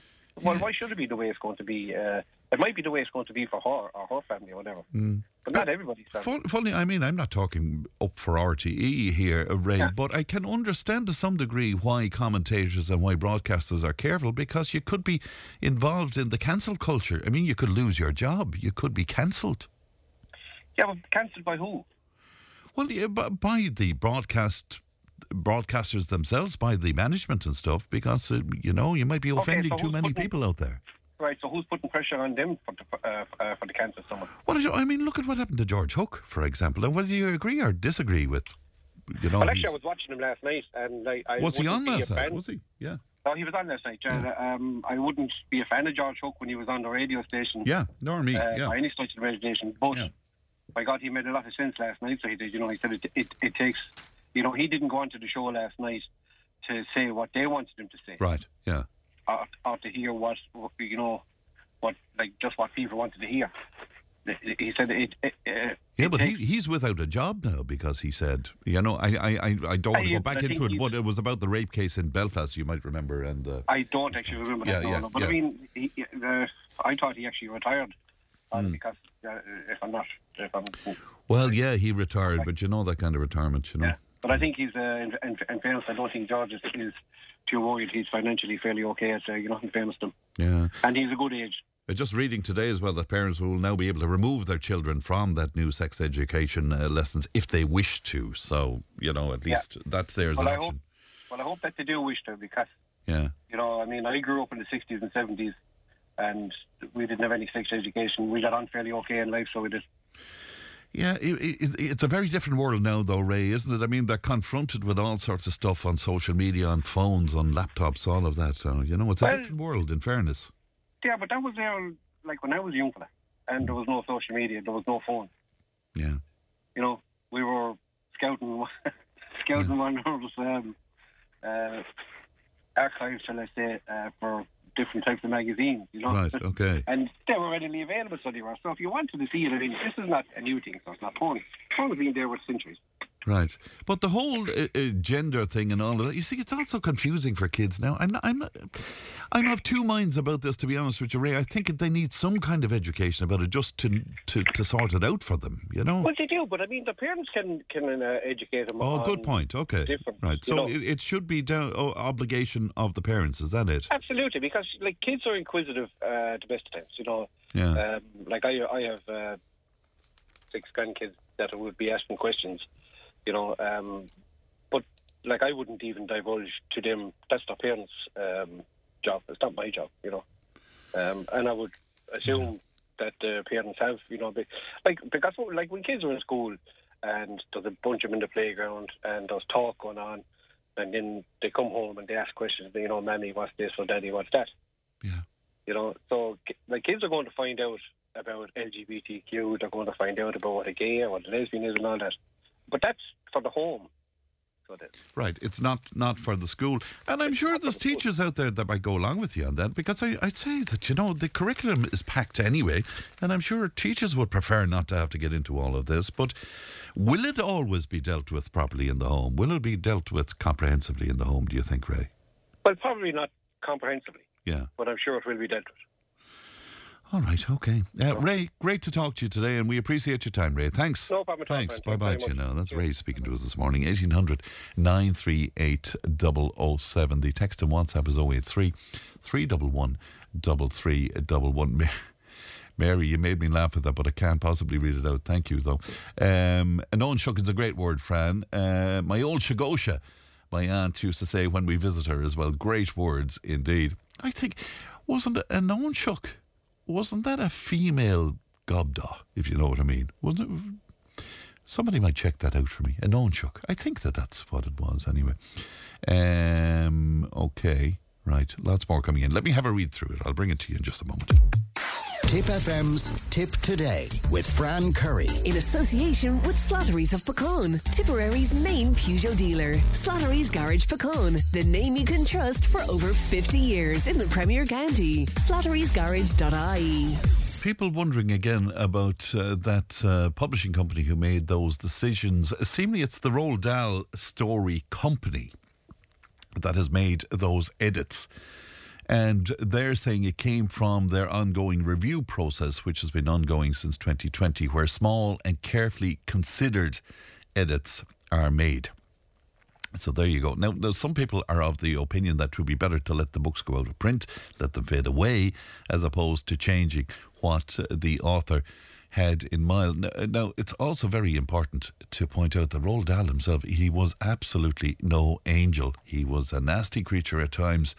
Uh, he was certainly very anti-Semitic in an awful of what he had to say uh, in interviews and uh, the like as well. So I suppose it's important to uh, keep that in mind. Fran, I couldn't text uh, earlier because I was driving, but when Dave texted in and asked who they are, you said it was the publisher. Can you find one of these easily offended people and get them to come on the radio? I would love to get an insight into how uh, they tick and how they survive in this world. Uh, Fran, it's a pity they wouldn't cancel Love Island, etc. These programs are so uh, offensive, and many ads are sexualized towards women, says another one of our listeners. Somebody else saying that uh, what about Norma Foley allowing uh, kids or wanting to allow kids from 16 upwards to uh, decide their own gender and to change gender if they wish without parental uh, consent? It's disgraceful says uh, this listener. He goes on to say some other things about the minister as well. Uh, okay, and lots more about the word onshuk. Uh, as well, uh, one listener saying, "Is that a kind of an Egypt?" Yeah, that would be my understanding of it. Anyway, are there any of those old words that brings you back memories? By the way, um, and uh, would you like to share with us as well? A listener says, "Dear enormous Fran." I would have got a belt across the ear for bad grammar were I to use some of what they are promoting uh, today. It says here, yes, I, I, I know what you're making reference to there. Now, one of the leading candidates to replace uh, Nicola Sturgeon as Scotland's First Minister uh, claimed it's wrong to have children outside of marriage. Kate Forbes has uh, faced uh, fierce backlash indeed over her religious views, but she insists that her campaign um, uh, to take over from uh, Miss Sturgeon is not over. And she's currently on maternity leave, but she says that having children before marriage is something that she would personally seek to avoid. So is her view outdated? Uh, Chloe joins me now. Chloe, good morning to you. Good morning, Fran. You're a young mum, Chloe. i would love to know what, what do you make of uh, what uh, Kate Forbes had to say? Well, um, I think they were definitely taking her out of context because I actually went and watched the interview. Mm. Um, she didn't specifically say that it was wrong. She was actually Sky News seemed to be pushing her in the direction to say that because of her beliefs, that it was that she was trying to state that it was wrong to yes, have. Her, her religious beliefs, of course. Yeah, yeah, because of her religious beliefs. Mm. But um, I think the, the interviewer for Sky News was kind of pushing something controversial. They were trying to get you know her to say something controversial. That's the kind of tone I took from the interview, anyway. Um, but yeah, I, I, didn't see in the interview her ever really state that it was wrong to have kids outside, um, outside mm. of marriage. She said and she would personally seek to avoid it. Yeah, she'd personally seek to avoid it, but that's because of her own faith and her own beliefs, and that's a personal choice. Mm. And I think that when it comes to personal choices, that's why it's called a personal choice. It's yes. your own personal decision. It's a private matter. It's something that it's action that you choose to take upon yourself. It's not um, put out into the world for the judgment of others. So I don't know why it's anyone else's business, really. but okay, a very good point. So are you saying she was taken out of context uh, then? Yeah, I definitely yeah. think she was taken out of context, and I suppose the interviewer was trying to push it in a yeah, you know, to make it a, a bit more controversial just, or whatever. Yeah, yeah, make it some controversial so that they get a lot more views and stuff. Um, but like personally, um, when I, you know, read stories like that, and before I even looked at the interview and stuff, um, I have a lot of elderly people in my life who strongly believe, because of their own faith, that kids outside of marriage, um, it's just not, right. it's not the way you're supposed to do things. And, and did you and have an experience of that yourself, Chloe? I, I have, yes, I've definitely experienced that. And what's great about today, you know, um, and Ireland today, is that people change. You know, it's it doesn't matter about your own personal beliefs because, you know, that may have been the way that it had to be back in, you know, the time that they were growing up in. But um, I've had people in my life, you know, who they do believe that because of their own faith. But when it came to um, my time to have a child outside of marriage, they were so supportive. And I was shocked. And I loved it because it right. really and, showed and me were that you careful about telling? Mind. Were you careful about telling them, Chloe, because you weren't sure how they'd react? Is that is that? Yeah. yeah. I was so nervous. Were you? yeah, I was really nervous because, uh, of course, I love. Um, I you know, there's a couple of elderly people in my family. I, they're so close to my heart, like, mm. um, and you know, you are you are really nervous to tell them, and it's such a special time in your life. Um, but you do really, you know, that it means a lot to them to do things traditionally. Of course. And of course, you want to make them proud. So if you want to make someone proud, you want to do it the way that you know you know that they would prefer. And you know? did you think they'd be disappointed in you, Chloe? And so I did. Yeah, I, I did believe that they would be disappointed. But I mean, it was a happy time in my life, and I knew yeah. that eventually, you know, they would be happy for me. But that maybe the initial shock of, you know, hmm. oh, I'm going to be an unmarried mother yeah. might, you know, might be a little disappointing. But it wasn't. And these are people who, you know, they've had their beliefs for many, many years. And um, I think just the, because it was a joyous occasion, you know, it just, it overcame all of that and it just became just this beautiful moment. And personally, I found that absolutely beautiful. Like, um, do you know, I'm, I, am delighted to hear you say this because, I mean, this morning we're talking about, you know, the cancel culture and we're talking about nowadays how it's, you know, they won't even leave uh, literature alone without examining it in light of what we believe today and all of that. But yeah, you're saying to me because that, they put dolls in microwaves. Yes, oh God, I'm still, I'm still processing I'm, I, that. I know, me too. Yeah, um, but uh, you know, you're saying to me that you know things have moved on, and maybe there's a bit more kindness and empathy out there now than there used to be. Oh, definitely. Um, I mean, just because somebody is raised in a certain belief of, um, you know, a traditional family unit, it doesn't mean that when they're older um, and they have now younger family members who are doing things a lot differently. I mean, like if you're someone who um, was gay or lesbian um, a long time ago, you, you were afraid to tell people in your family, yeah, you know? Yeah. Because that was just the way it was. It's not a traditional family unit. So you're going against the norm, and to go against the norm is such a big deal back then because you know you're disappointing everyone, and your your mother is going to be terrified because you're you're not um, going to be happy in your life, basically. Um, and that's what people believed, you know, and that's why people were so unable to be honest with And themselves. Chloe, would you, would you be aware of people who didn't have as um, as good an experience as you, for example? Would you have been aware of girls who would be ostracised because of that over the years? Um, I, I don't know anyone now my own age um, Yeah. who's been ostracized for it, but I personally I come from a one parent family, Yeah. um, and that's that's where I get my beliefs from, or not my beliefs, but my experience, and Yes. where I take my experience um, about this topic from, because honestly, I believe that if my parents had stayed together, that it wouldn't I wouldn't have had such a happy childhood. You know, I believe that my mom was such a wonderful single mother that I was given everything I needed because she was happy. You Isn't know, that fantastic? and Yeah, isn't that great to be able to say that? Yeah. um, I think that it's regardless of the, you know, the romantic relationship or the romantic status of a relationship. All that really matters is that two people prioritize the needs of the child above all else. And it's fantastic if two people romantically are involved and you know they make that work as well as being fantastic parents. Right. That's beautiful and fantastic, and yeah, that's a traditional family unit, and Right. absolutely amazing if that works. But it can work in another way, you're saying to It me. It can, yes, and Yeah. that's the thing. People are diverse, and people are unique and complex, and people also change and grow throughout the years. You can't say that you're going to be the exact same person in five years' time, you know. Um, and I believe that you know you could choose to have a child at a certain age, and then in ten years' time you could be a different person completely, you know. But all that really matters is that within that ten-year time frame, is that you and the person who you've had a child with are completely on the same page as prioritizing that child's needs and the love of that child above either of your individual wants or needs. That that child is above all else the most biggest priority in both your lives. And I think your romantic status um, has no effect on that. And if you, you know, if you can co-parent really well, I think that's a great thing, you know. And some people then they can't co-parent really well, or there's a partner that's not there, and I think that there's a lot of independent fathers or mothers out there who can raise the kids by themselves.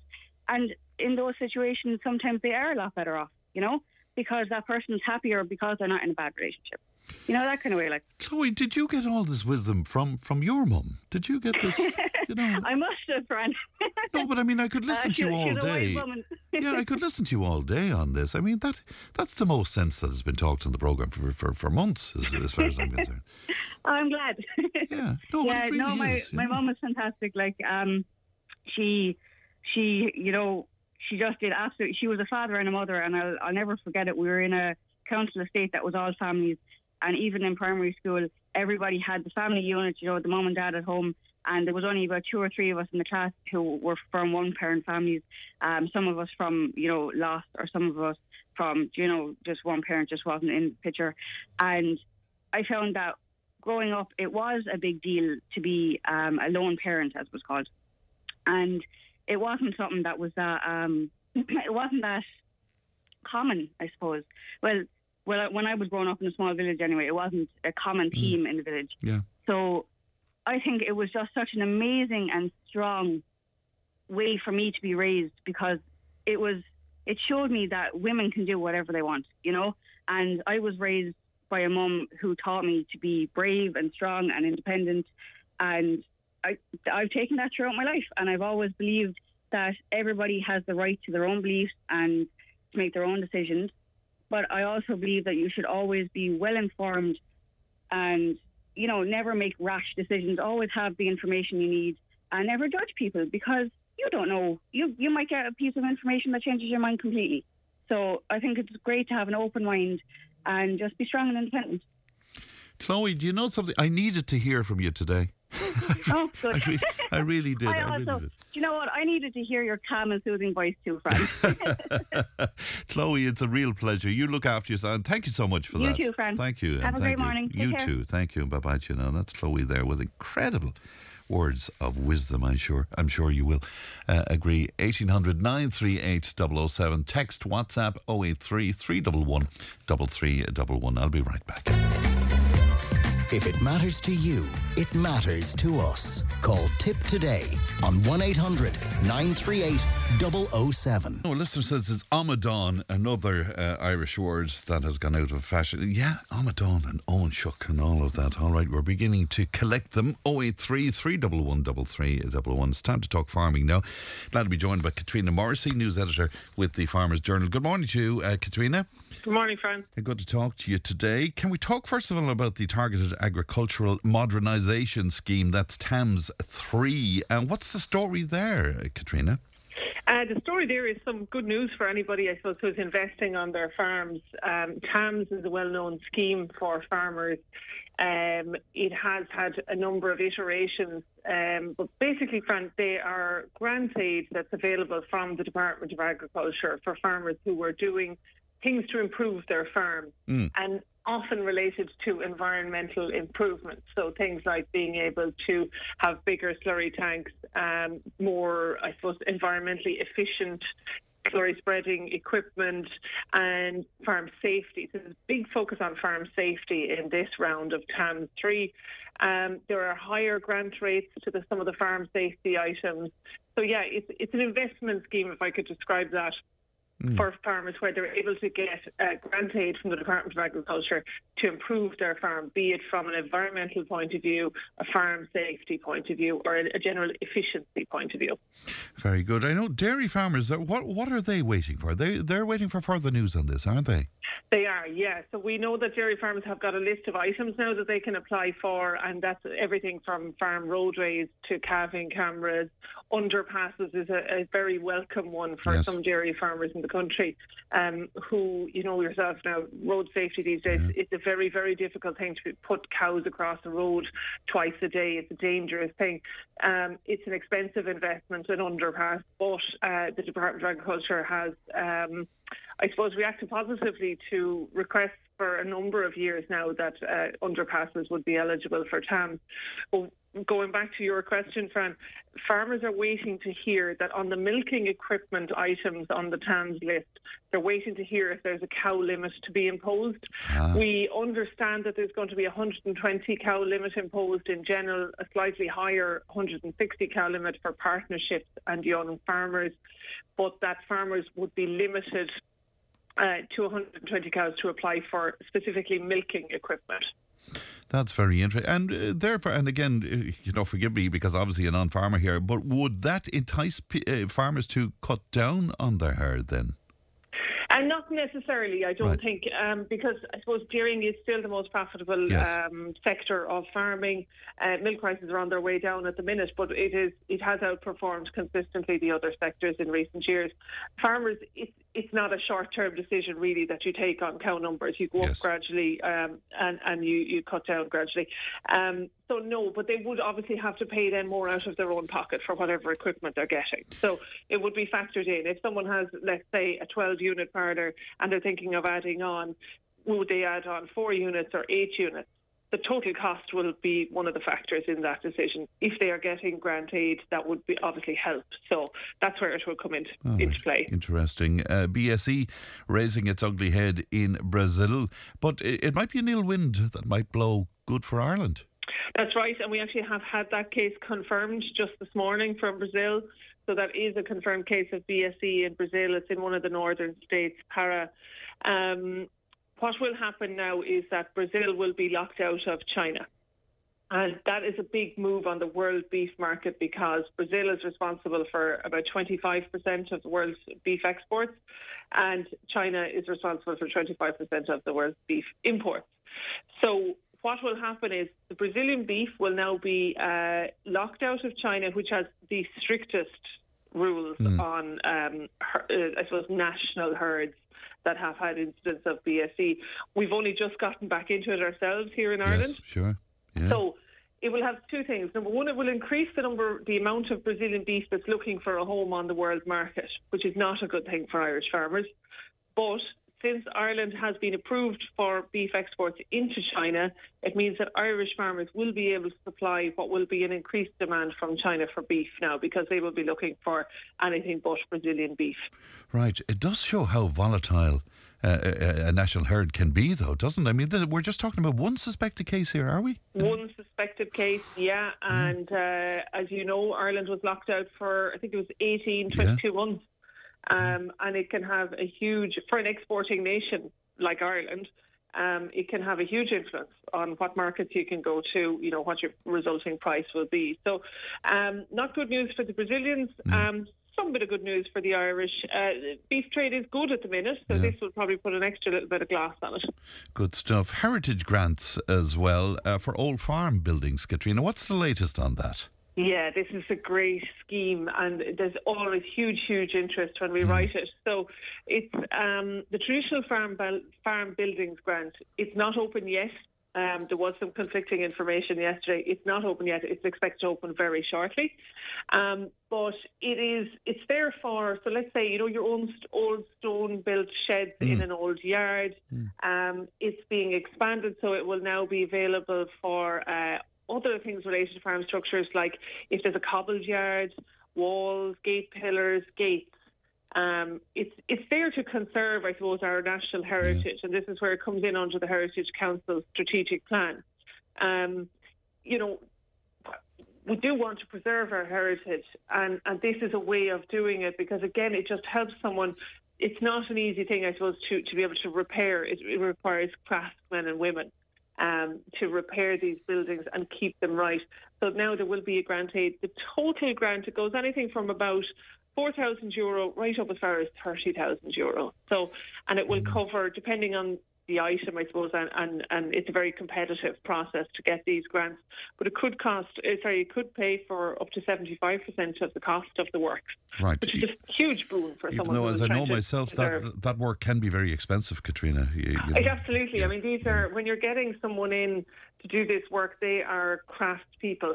Um, and they, it, it takes time, it takes knowledge, it takes training, you know. Uh, so definitely not not a, a cheap job at all. That's why the grant is all the more welcome. Uh, for sure. Uh, I was reading in the journal today well. The egg farmers um, could be in trouble.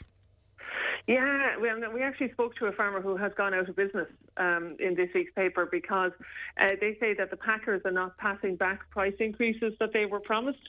Um, it was an average, on average, farmers have only got, they say, about 0.7 of a cent per egg, whereas they were promised two cent per eggs per egg. So um, margins are tight in that business, and this is it has actually put some people out of business. We spoke to a farmer in Monaghan this week's paper. Himself and his wife have just cleared out the hen house. And they said they, they can't continue to make a loss if they don't get the um, the money that's due to them. And the IFA poultry chair is saying that you know some discount retailers have responded to um, protests, which Mm. farmers did, uh, by giving a higher price for eggs. But some of it is not being passed back, and some retailers haven't done that. And just finally, Katrina, if I could, following on from our conversation last week, a bit of a standoff where uh, whether or not to purchase a fertilizer. What, what's the story there? Yeah, so we've lots on fertiliser in this week's paper. In fact, we have, I think it's a six or seven page special on fertilisers. This is prime fertiliser buying time of the year, Fran. This is spring, you know, you get your fertiliser out, boost that spring growth.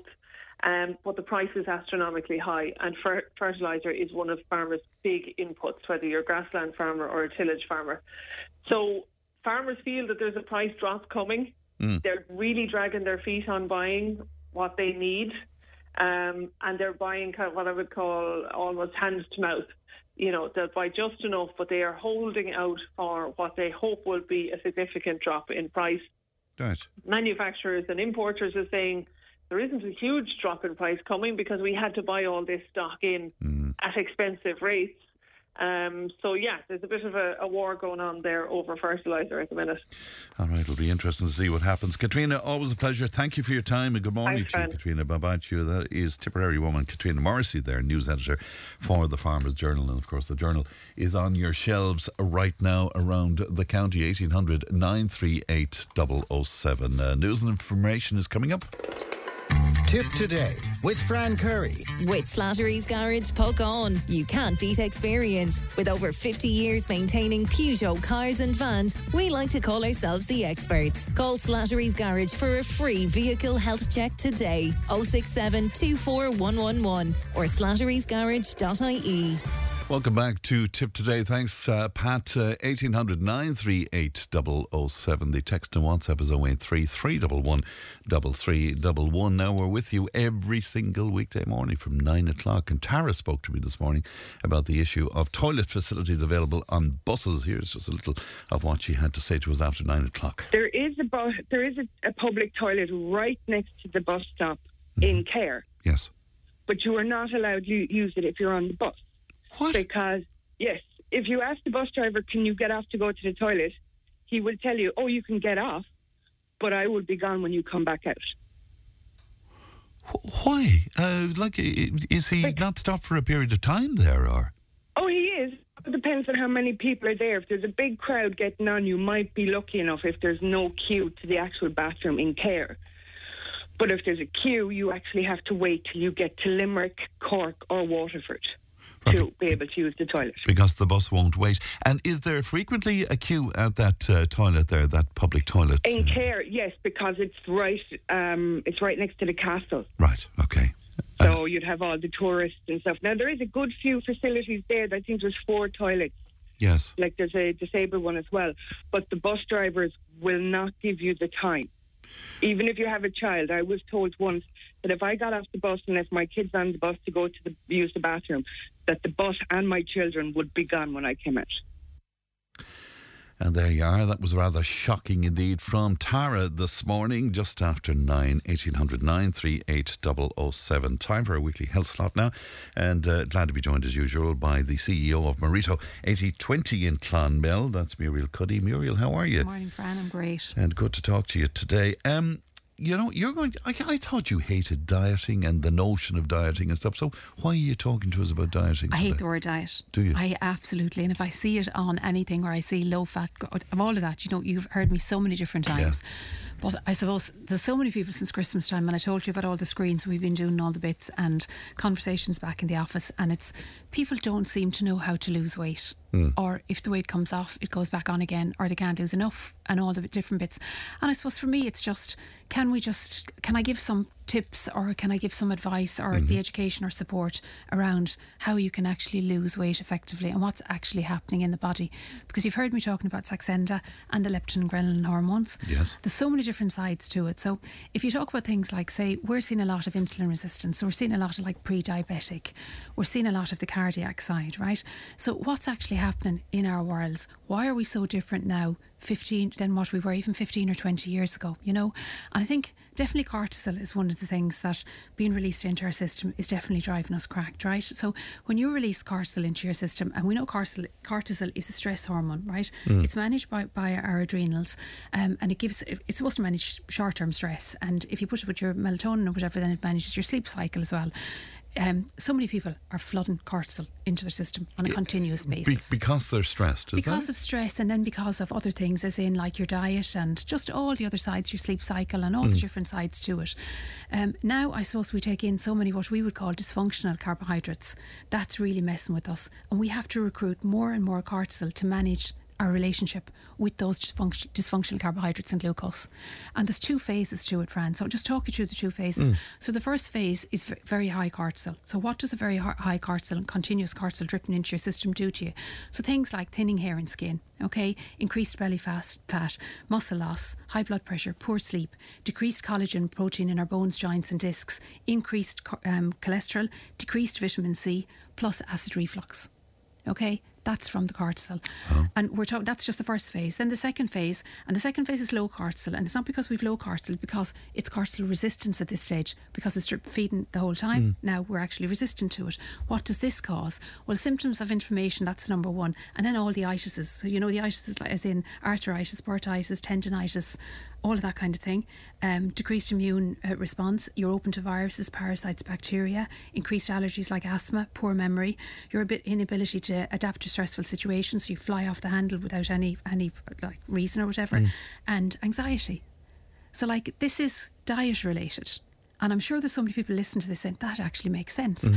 And I've people coming into me that look relatively healthy and slim and all the bits and pieces, but their um, their diet is wrong and their cortisol levels are high. So their cortisol levels are high, uh, um, along with stress and along with the diet side of things, and they don't know how to manage. Right. Even though they look slim. They look, and- yeah. And when I talk to them, and when we do the blood work, because I do the blood work on so many people now to actually see what's happening behind the scenes, Mm. you can see it straight away. You can see like liver profiles and um, cholesterol profiles and sugar profiles are all going wrong, and and they know it themselves. And you're sitting chatting to them, and you say it Mm. to them, and it's I know.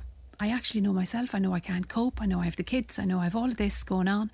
And I know the weekend goes back into the week and I feel really miserable. And I'm looking at him thinking, or saying to him, You're 40. Your mm-hmm. blood work- work is wrong at 40. That shouldn't be happening. It should be a little bit later. And now it's coming back to 30. And it even I even had an 18 or 19 year old the other day that the blood work was all over the shop. And like we're fueling it and we're driving it ourselves behind the scenes by what's happening. But like you, we, we spoke about a minute ago, it seems to me that the world has gone cracked. Doesn't it just? It actually does, yeah, yeah. So Yeah.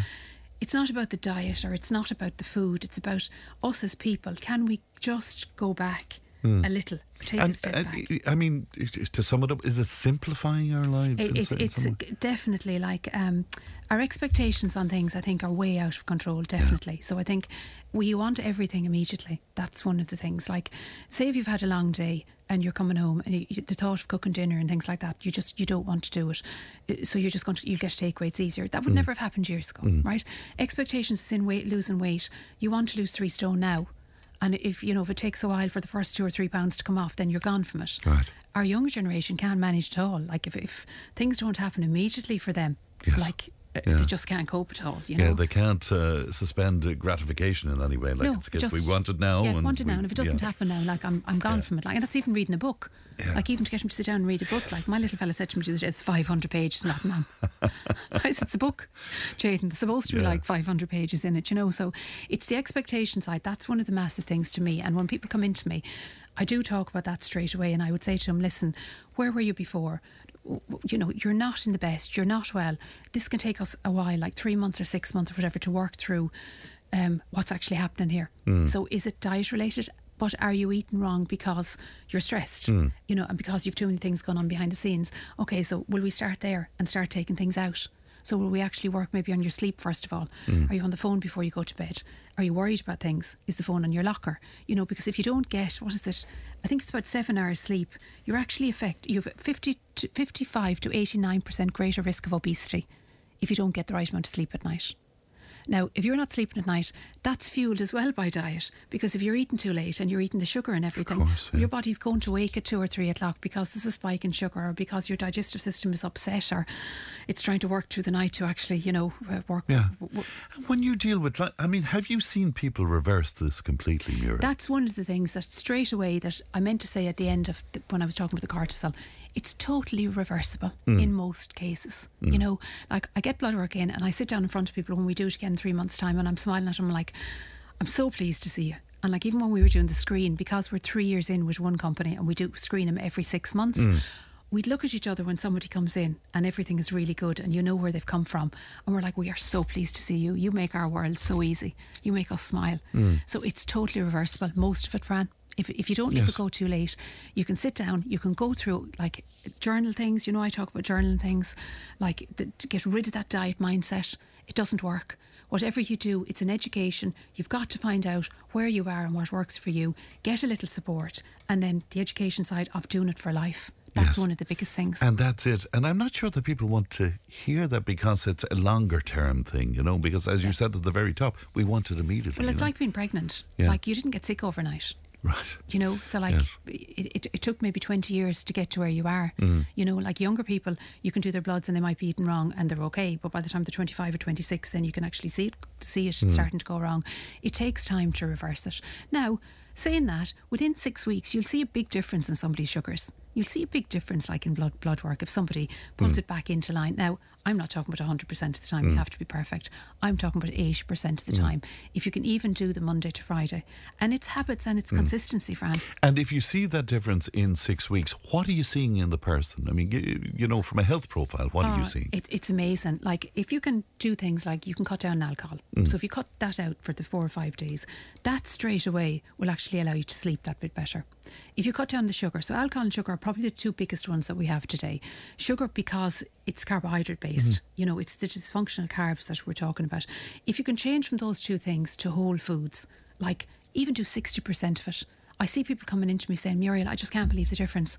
I'm able to get up and go for a walk. I'm awake in the morning before the alarm goes off. I'm sleeping properly. This is just simple stuff. It's not like going out for runs and conquering the world and yeah. jumping to the moon and all the bits. It's just able to get in and out of the car, able to think. You know that your brain is starting to work again, that Yes. you're not forgetting things. Like, How do you help them and what do you say to them? And God knows I'm getting freebie therapy here as well. But how do you get them to be able to push themselves to to get out there and walk and stuff? Because that sounds simple to most of the listeners, I'm sure. But to a lot of us, that's a big step, if you'll forgive the pun, Mm. to get out there and just walk. I think when people come into me, they're definitely in a space that they're nearly at the end of their te- tether, that this is like, I really need to do something. And I heard you, or whatever. Some people aren't, they might be in the middle ground or whatever. But I think if you sit back and you're listening to this this morning um, and you're miserable, you've got to do something to bring back that anxiety and the stress. How do you do it? Do you go to the doctor? You'll be given a tablet. Like, you'll definitely be given, you know, whatever they think will work for you. Yes. That An works. antidepressant or, Antidepressant um, or whatever. That works on a short, ter- short Yeah. term. We all know, like, you'll get a tablet for a tablet and it'll have to be increased and all the bits. So if you don't pull back and help yourself, if your car is broken down in the morning, you've got to bring it to somebody to get it fixed. If Mm. you're broken, you've got to get yourself fixed. Do you do the preventative? Do you do the simple things that we're talking about now that you actually say to yourself, right, runners on and a walk around the house? Mm. It doesn't have to be up the road to meet anyone. It can be around the house 10 times. It can be up and down the stairs. If I don't get to the gym, I know the stairs inside and the building are there. Mm. And for me, it's mobility. Is it one at a time or two at a time? But it's just for my mindset to make me feel better. It's nothing to do with the exercise or the, the, the, the diet or the weight or whatever it is. I know it makes me feel better. So for people, if you're afraid to go out on the road, just stand up. And even for older people that don't have the mobility, it's simple things like standing up and down out of the chair or sitting down and standing up. Right. Not you're using your hands and that. Just little things, put your hand against the wall and do press ups and that. Little things like that will start increasing the mobility straight okay. away. So I go in the door to you and I say, Muriel, look, I'm feeling grotty. I'm Mm. feeling miserable a lot of the time. As you can see, I'm a little bit overweight, blah, blah. What, what's your first step? What, what do I you tell always say to them, I, let's go backwards to go forwards. Okay. Um, what age are you? Mm. When did you start feeling miserable? Can you actually remember how long this is going on for? Is it 20 years ago? Is it 10 years ago? Is it five years ago? Most people can kind of put a time on it that they know when they felt well and they're. Mm. you know, when they started escalating. Um, for a lot of people lately, it's like even COVID and pre COVID, it started really That was a out. trigger for a yeah, lot of and a lot of people, it? um, had bereavement during COVID and yeah. worked from home, and there was just different things that kind of, you know, now other people, Fran, it's gone back 15 years, you Yeah, know, so it's gone back a long time or whatever. But we go backwards, first of all. And, and we talk about all of that and talk about the stress and where that's coming from or whatever. Mm. And then we start zoning in more, um, say, focus on. For me, the exercise is the mental head. It's not the weight related and mm. it's not, you know, the health markers and all that kind of thing. 80% of that comes from what you're actually eating and putting into your body. The 20% then for the mental head and the cardiovascular side is the exercise side. Mm. Um, so we talk about the food food side of it, and I'll actually get them to talk me through what they eat every day and their, and their week and that, and we write it down and I work it out and I say to them, listen, can you actually see um, 70 to 75 percent or 80 percent of your diet is carbohydrate based? Look at this as we go down through it. You only have 20 percent maybe protein and 5 percent essential fat. And when you're, they're looking at it, they're saying, right, okay. And I'll explain to them then carbohydrates are your sugar. Carbohydrates are not your sugar, sorry. Carbohydrates are your energy. Mm, mm. okay. We are literally an, a, a unit of energy in versus a unit of energy out is how we maintain our weight. Mm. If we take in good carbohydrates, our body can function really well on them. Okay. Plant sterols, antioxidants, which is all our colour. Mm. Um, fruit, veg, all of that. High fibre, like your brown breads, your porridges, your Weetabix, and things like potatoes that are really getting a bad rap. They're like good carbohydrates that fuel the body really well. If there's one, two, or three ingredients in it, it's good. You'll get your energy from it and you won't store energy, which is the body fat side, right? Protein is the next one. About 50% of our diet should be carbohydrate based um, as we reach like say 50 plus, Mm. unless you're doing a high level of exercise. For our kids, 65, 70%. The other's two sides, and your protein and your fats. The protein is 25% of your diet. It should be made up of 25% of your diet. We need muscle. We need to maintain our muscle. We need to maintain our, our, our bone mass. If we don't have enough protein in our diet, we don't do that. It also stabilises our metabolism. Mm. Okay, it even speeds up our metabolism a little bit. Really good for stabilising the blood sugars because you're not putting sugar into your body. Okay. So protein is like all your meat, um, all your dairy, uh, eggs, things like that. Okay, but you've got to have twenty five percent. What it is is that the skeletal makeup of the body: your hair, your nails, your skin, your bones, your muscles. You can't retain protein. So you can't retain it as body fat. Right. Okay, so that's good for people to know. So a really good breakfast in the morning, it, it, like it can be eggs Mm. um, and a avocado. You know, something like that will stabilise the blood sugars after the night, and it'll sate you that you're not going to crave sugar as the day goes on. And the missing piece then that really bothers me that people don't get enough of is the essential fat. Mm. Essential fat, like we're talking about anxiety and stress and depression and that. If you haven't enough essential fat, you're going to have all of those. You, de- de- depletion in omega threes, um, it's proven, you know, that you will feel more stressed and more anxious. Um, we're finding when we do the blood profile, the HDL, which is the good cholesterol, Mm. is really low in people. Good cholesterol manages and absorbs, mops up the bad cholesterol and takes it out of the body. If your good cholesterol is 1 or 1.2, that's too low. It needs to be up around maybe 2.4, even 2.5. If you can get a really good profile that your good cholesterol is high and your bad cholesterol is where it needs to be, Mm. your body is starting to get healthy then. And that's Right. your essential fat. And everything is reversible that you've been speaking to me about. Everything is Yeah, like, and it, that's what I'm talking yeah. about every day with people that we actually see this being Yeah. reversed, which is. That's great. And and just finally, because I want to talk to you about something else too, but uh, do, do you see that people would come into you and say, look, I am the way I am, but I eat very well, but you discover when you examine what they're eating that it's not very well. Pe- people just don't know the difference, really. I think um, it's like the pharma world, the food world. Uh, there's so much money pumped in behind the scenes in the advertising side of what we can and can't have. And people would say to me, but that was a McDonald's salad, but there's only 200 calories in it. Uh, um, calories don't equate.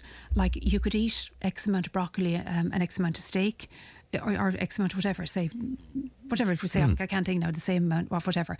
It, it doesn't equate. Do you know what I mean? Like It's not just because- necessarily nutritious, just yeah, just because you've had 200 calories of or 400 calories of a, um, a happy meal or whatever it Mm. is, or 400 calories of a salad. There's a big difference in the two. Right. Like you're not going to get the nutritional quality um, out Right. of And the. that's the danger of calorie counting, isn't it? well, the, the, the visceral fat levels we're finding are higher in people because the nutritional quant- quality isn't in their like food. the hidden hidden fat Inside, the internal Yeah. fat, yeah, Okay. yeah. So that's and you've got a kind of very skinny person with a high level of visceral fat, and their their, their cholesterol levels can be It's wrong. interesting. Uh, Trish was with us last week. You brought her in as your guest, and um, she had gone through the um, the anti wrinkle uh, treatment. You got a huge reaction to this, didn't you? Oh, unbelievable, to be honest. And again, I talk about the aesthetic side, as in, for us, the aesthetic world, um, I do the health side because I'm passionate Mm. about the health side, Mm. and you can hear when I'm when I'm talking about it, I Mm. get kind of carried away about it.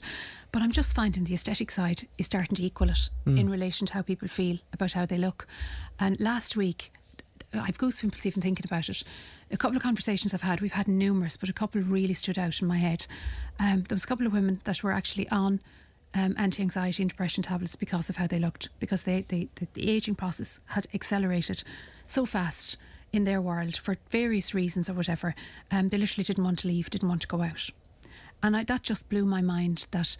They didn't realise there was. They knew there was things there that you could do, but they didn't realise what you could actually do. They Mm. didn't realise it was nearly for our age group. Mm. And I suppose then the other side, as in it was local, and you can Mm. come to somewhere private that's local. Um, two of that, I'm, two that I'm thinking of straight off have been in, and already the difference has been that there's tears and there's all the different, you know, the hugs and Right. whatever it is, and Yeah. that just blows my mind. And, and this isn't just a cosmetic thing. As you say, this is a holistic thing. It, it was interfering with their lives and their their mental health. And uh, Um, they go in to Dr. Wan and they get whatever done. So it could be threads, it could be Profhilo, it could be Mm. fillers or anti wrinkle or whatever it is. But I suppose it's from the time you walk in the door, we're all involved. Right. Because when you see somebody coming that's visibly upset, you know there's something wrong. So before they ever go near anyone, you've got to figure out, right, can we do something here that we make their world better? Because Mm. it has to become better because they're in a very low place as it is. And like, you know, we, we don't want to talk about the tablets and all the bit different bits and pieces. So that's the starting place. Yes. That can we manage their expectations, but can we cultivate a relationship that we can all help? So they get what they want when they go into the room, but they also get what they can from all of us as well, if that makes sense to you. Um, and yes, it's affecting people's necks, hair loss, Mm. so many different things that you just wouldn't realise. Like you're behind the mic there, and I'm doing what I'm doing every day, and you're turning around or whatever. We, like both of us. Mm. have issues Mm. ourselves. You know, and like if it's something that you want to get fixed, well, and you're worried about it. So, say if it was my neck, and I'm afraid every single day going out, and my neck is covered up.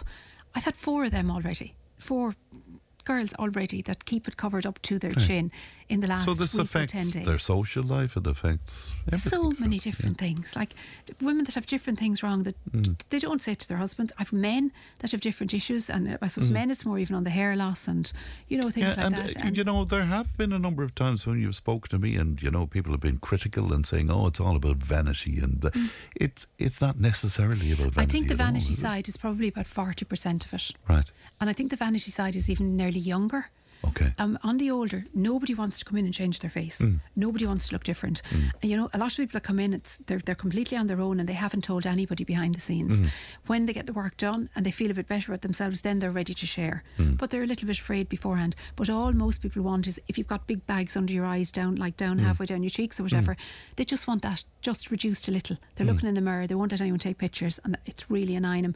You can reduce that, and nobody ever even knows. It just looks like you've had a really good night's sleep. Right, but you So feel better. but you're looking in the mirror, then you feel fine. Like if you're looking in the, if I'm looking in the mirror now and I like look like I'm 65 or whatever, Mm. you know, I'm going to be miserable. You want to feel your best and whatever, don't you? So the fact Mm. that you can actually do that to me, or we can help do it, is just amazing.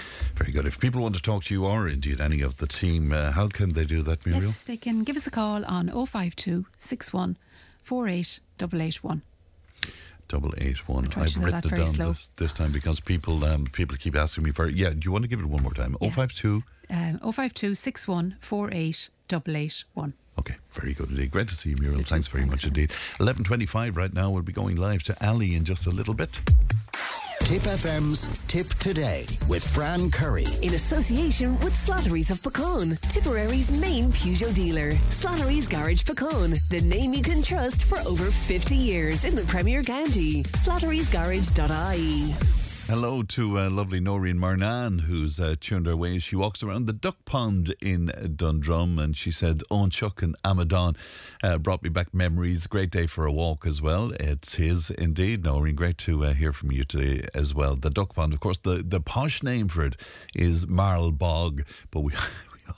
We all know it as the duck pond. All right, various different queries in for Muriel. Will you talk to her herself? Let me just give you that number again. It's 052 614 8881.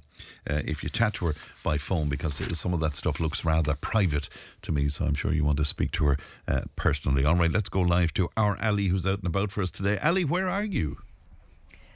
Hi, Fran. I'm in Clonmel this morning. I'm here at Gael Closh Caton in Clonmel, and I'm with the most extraordinary group, it has to be said, of TY students. And what they've done is they've designed their own Formula One car. And this is for an international STEM competition that they're taking part in. And just to give you the background to this, because I've never heard anything really like it before, but uh, we'll, we'll speak to some of the students involved. Leisha, lovely to talk to you this morning. Tell us about this competition and how you became involved. So basically, uh, Formula One in schools is an international STEM competition, as you said, where you design and race a miniature Formula One car. But you also have to create a marketing plan of how you're going to push your uh, project to other to other audiences. Our one of our main goals is to push it to youth in STEM. But uh, basically, we heard about it first when we were in third year before our junior cert. We were asked to do it by one of our teachers, and we didn't really know what to think of the competition. But once we got stuck in, it was this whole world of experiences, and we've just been having a great time uh, building our project. Because essentially what it is, it's like setting up a business that has like a product or something involved in it, isn't it? It's, it's way more than just designing the car, like you said. It is, yeah. So we've been trying to, we've been, we've secured many sponsorships. We had to make a portfolio, for example, which was a whole thing that we had no clue about. Like, we had no idea how to do something like that, but uh, we've created merchandise and stuff like that. It's, it's genuinely like a small enterprise or a mini business. Yeah, it's, it's an incredible, and I, I know it's probably taken up a lot of your time and all the team here, and you're, you're a lovely bunch, and you all work lovely together as well. Has there been any any rows? We're actually we're very lucky. We were all good friends before the competition started, so we haven't had many arguments. But sure, Kieran, our team manager, he's great. He always knows just what to do to quieten us down if we start fighting. Tell me about then how exactly this competition will work. And Conal, I might come to you because you're probably the lead engineer on this. Is this fair to say? Yeah, I think it's fairly fair to say now. But yeah, so we're racing the. We have to design a car. We have to make sure there's so many different things that we have to make sure of because there's 30 pages of rules and regulations we have to follow. So we need to make sure the big thing is the car is aerodynamic because the more aerodynamic is the it is the faster the car is going to go down the track and loads of points obviously go if your car is faster than whatever team you're racing against car is but it requires like a lot to design this car you know you need to go through the rules loads and it just you need to learn all these sorts of skills which I never would have thought I would have you know had to learn before And just to clarify, this isn't the size of a normal F1 car, it's a miniature version. yeah it's a miniature one so it's only about 21 centimeters long so it's fairly small and yeah it kind of fits in your hand of it. it's So, how will the competition work then? I know your regionals are coming up in the next few weeks, so how exactly will that work then?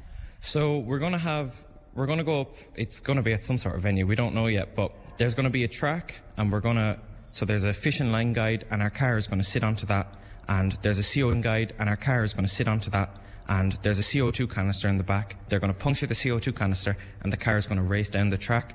But it's not just racing, we also have to have a pit display, which is just a display where we show all the work we've done so far in the competition and what we plan to do if we make it past regionals and we just have to display everything really you know all the marketing and they're just going to judge us on that and whoever's the most points obviously is going to get through And will you steer the car? No. no the, st- the car is on a line so it's guided itself and it's just a straight track so it's going to go on its own So, it's, it's like a propulsion almost then, and whoever the fastest is then. yeah that's exactly it whoever's the fastest has more points And when it comes to the regionals, then that you're you're facing now in the next few weeks, is that a knockout competition or is there points accumulated? How will that work? yeah so it is a knockout uh, so the how many teams i think it's three with the most points or more is it eight so the eight teams who did the best will then move on to nationals for our region and yeah and then it's the top three in, in uh, for nationals then it's top three and then they get into internationals then And the internationals then are being held in Singapore. I think you said to me, is, is that the, the main aim? You'd be hoping to make Singapore. yeah 100% that's definitely our aim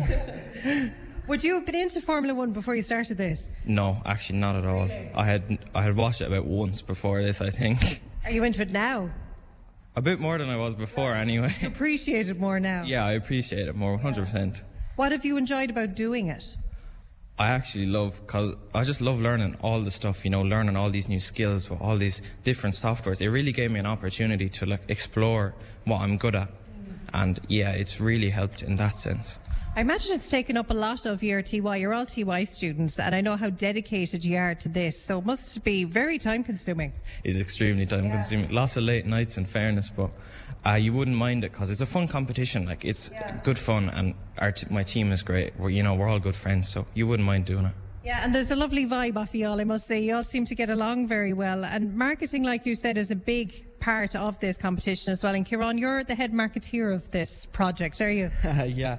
So um, another side to this competition, which we didn't really know about at all, was the whole marketing side. Like you start the competition with no resources, no funding, and your whole goal is to raise all these funds. So at the start of the competition, myself, Leisha, and Jonah drafted a marketing uh, sponsorship prospectus, and we sent it to businesses around the country, essentially and there was a visual with the different packages of our sponsorships on them, and they got back to us with what they'd like to contribute to it. That's excellent. And locally, then, how have the business? I know Boston Scientific in particular has been really helpful to you. Yeah, Boston have been great. They're um, helping manufacture the car for us as well, and we're actually going up to Boston Scientific tomorrow to meet with graphic designers to talk about our pit display for regionals. That's it. And when you started this competition, did you ever think that you'd be going up to Boston designing parts of a car? Not at all. Like we were just sat at the desk, like writing our name out, you know, and coming up with things to do. It's it's really been an experience. Would it inspire you to, to follow on in a field like this after you leave school? Definitely, I think I really want to go into business when I'm older. Really? Yeah, definitely. Why was it that inspired you? It was just the whole like reaching out, talking to people. Yeah. We've to do budgets and things to be on top of our resources, and it's just yeah, it's been amazing. And they're all kitted out here as well this morning, Fran. And I just want to talk a little bit, Leisha, maybe about this, because you do look like a pit crew. I'm sure that was the aim of it. Yeah, when we were designing our uniform, we really just wanted to make it look interesting. Like, we didn't want to make it boring, but we also wanted to look formal enough. So we have our jerseys, and uh, our colour scheme is blue, black, and orange. So when we were thinking of, of the colours, we uh, we went and looked into colour theory, and we found out that blue was kind of attached with like the sciences and cleverness. And we So you went that much in depth then that you went into the psychology of colour to know what colour your car and your, your crew gear should be. we thought we'd set off on a good foot, so we were very ambitious at the start with our colour theory. But uh, we met with a graphic designer then, and she told us to put orange in the mix because it's, it's more energetic, and we were delighted with that. So uh, yeah, we're very happy with our uniforms. Yeah, they're beautiful. Could you tell me as well? I know when people think STEM, they think, oh, I don't know, STEM for me now, it's all coding and it's all that. Has it really opened your eyes to the variety in STEM? It really has, because like our main goal is to just educate people that STEM projects, just like Formula One in schools, aren't just about sitting down with a computer. Some of it is, Cuddle knows best, better than all of us, but then some of it is meeting with fantastic people and getting to share your experiences. And one of our goals is to educate the youth. So we want to go into schools and talk to them about Formula One and just tell them that it's it's it's fun. It's genuinely not sitting down and writing and just boring stuff. And just ask you, would you all have been into Formula One before this? Anyone? No, no, but none of you were into Formula. And now? Yeah. And Would you keep it going? Will you keep watching Formula One after this? Or has it kind of reignited an interest for you? Uh, yeah, no, definitely. Like it, it, it just this whole competition gives you like when you see all the teams at the Grand Prix, you're like, wow, Yeah. all the work that goes behind it. Like you know, even down to the uniforms. Yeah. And Conal, when you were at design, I know you were the main man behind the engineering of it. Was there any type of formula, existing Formula One car that you modelled it off?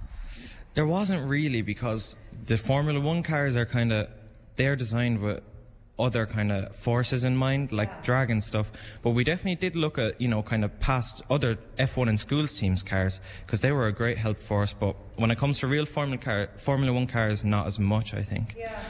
Leisha, I know there was a couple of other um, years in the school here in Gaelcholáiste Chéitinn who've taken part in this competition as well. Have they proven to be a good source of or mine of information for you? Yeah, we had a great team in uh, 2015 Surge Racing, and I think they came uh, they came third and then fourth due to scrutineering in nationals in Ireland. So we got in contact with them, and they helped us a lot. They gave us a guide of what to do, and all of their resources would still be in the school. So we've been making use of them. So at regionals, you're graded on a 10 page portfolio about marketing and another one about engineering, and those portfolios from Surge Racing are still in the school. So we've been taking a lot of inspiration from them, and they've been a great help. And marketing is a huge part of it as well. I know you're you're you're bait out from Instagram and TikTok. How is is that a difficult aspect of the competition that you maybe hadn't anticipated? Yeah, at the start we didn't really know how to approach our social media, so we made an Instagram and we made a, a Hey Link Me, so we all our social medias would be in one place, and then we made a QR code, so it's really easy to just scan it and they all come up. Uh, but our approach with the Instagram was to just share information with people, but with the TikTok, our goal was to share kind of share Formula One in school in a humorous way, in a more casual, funny way to reach people our age about competitions like Formula One in schools.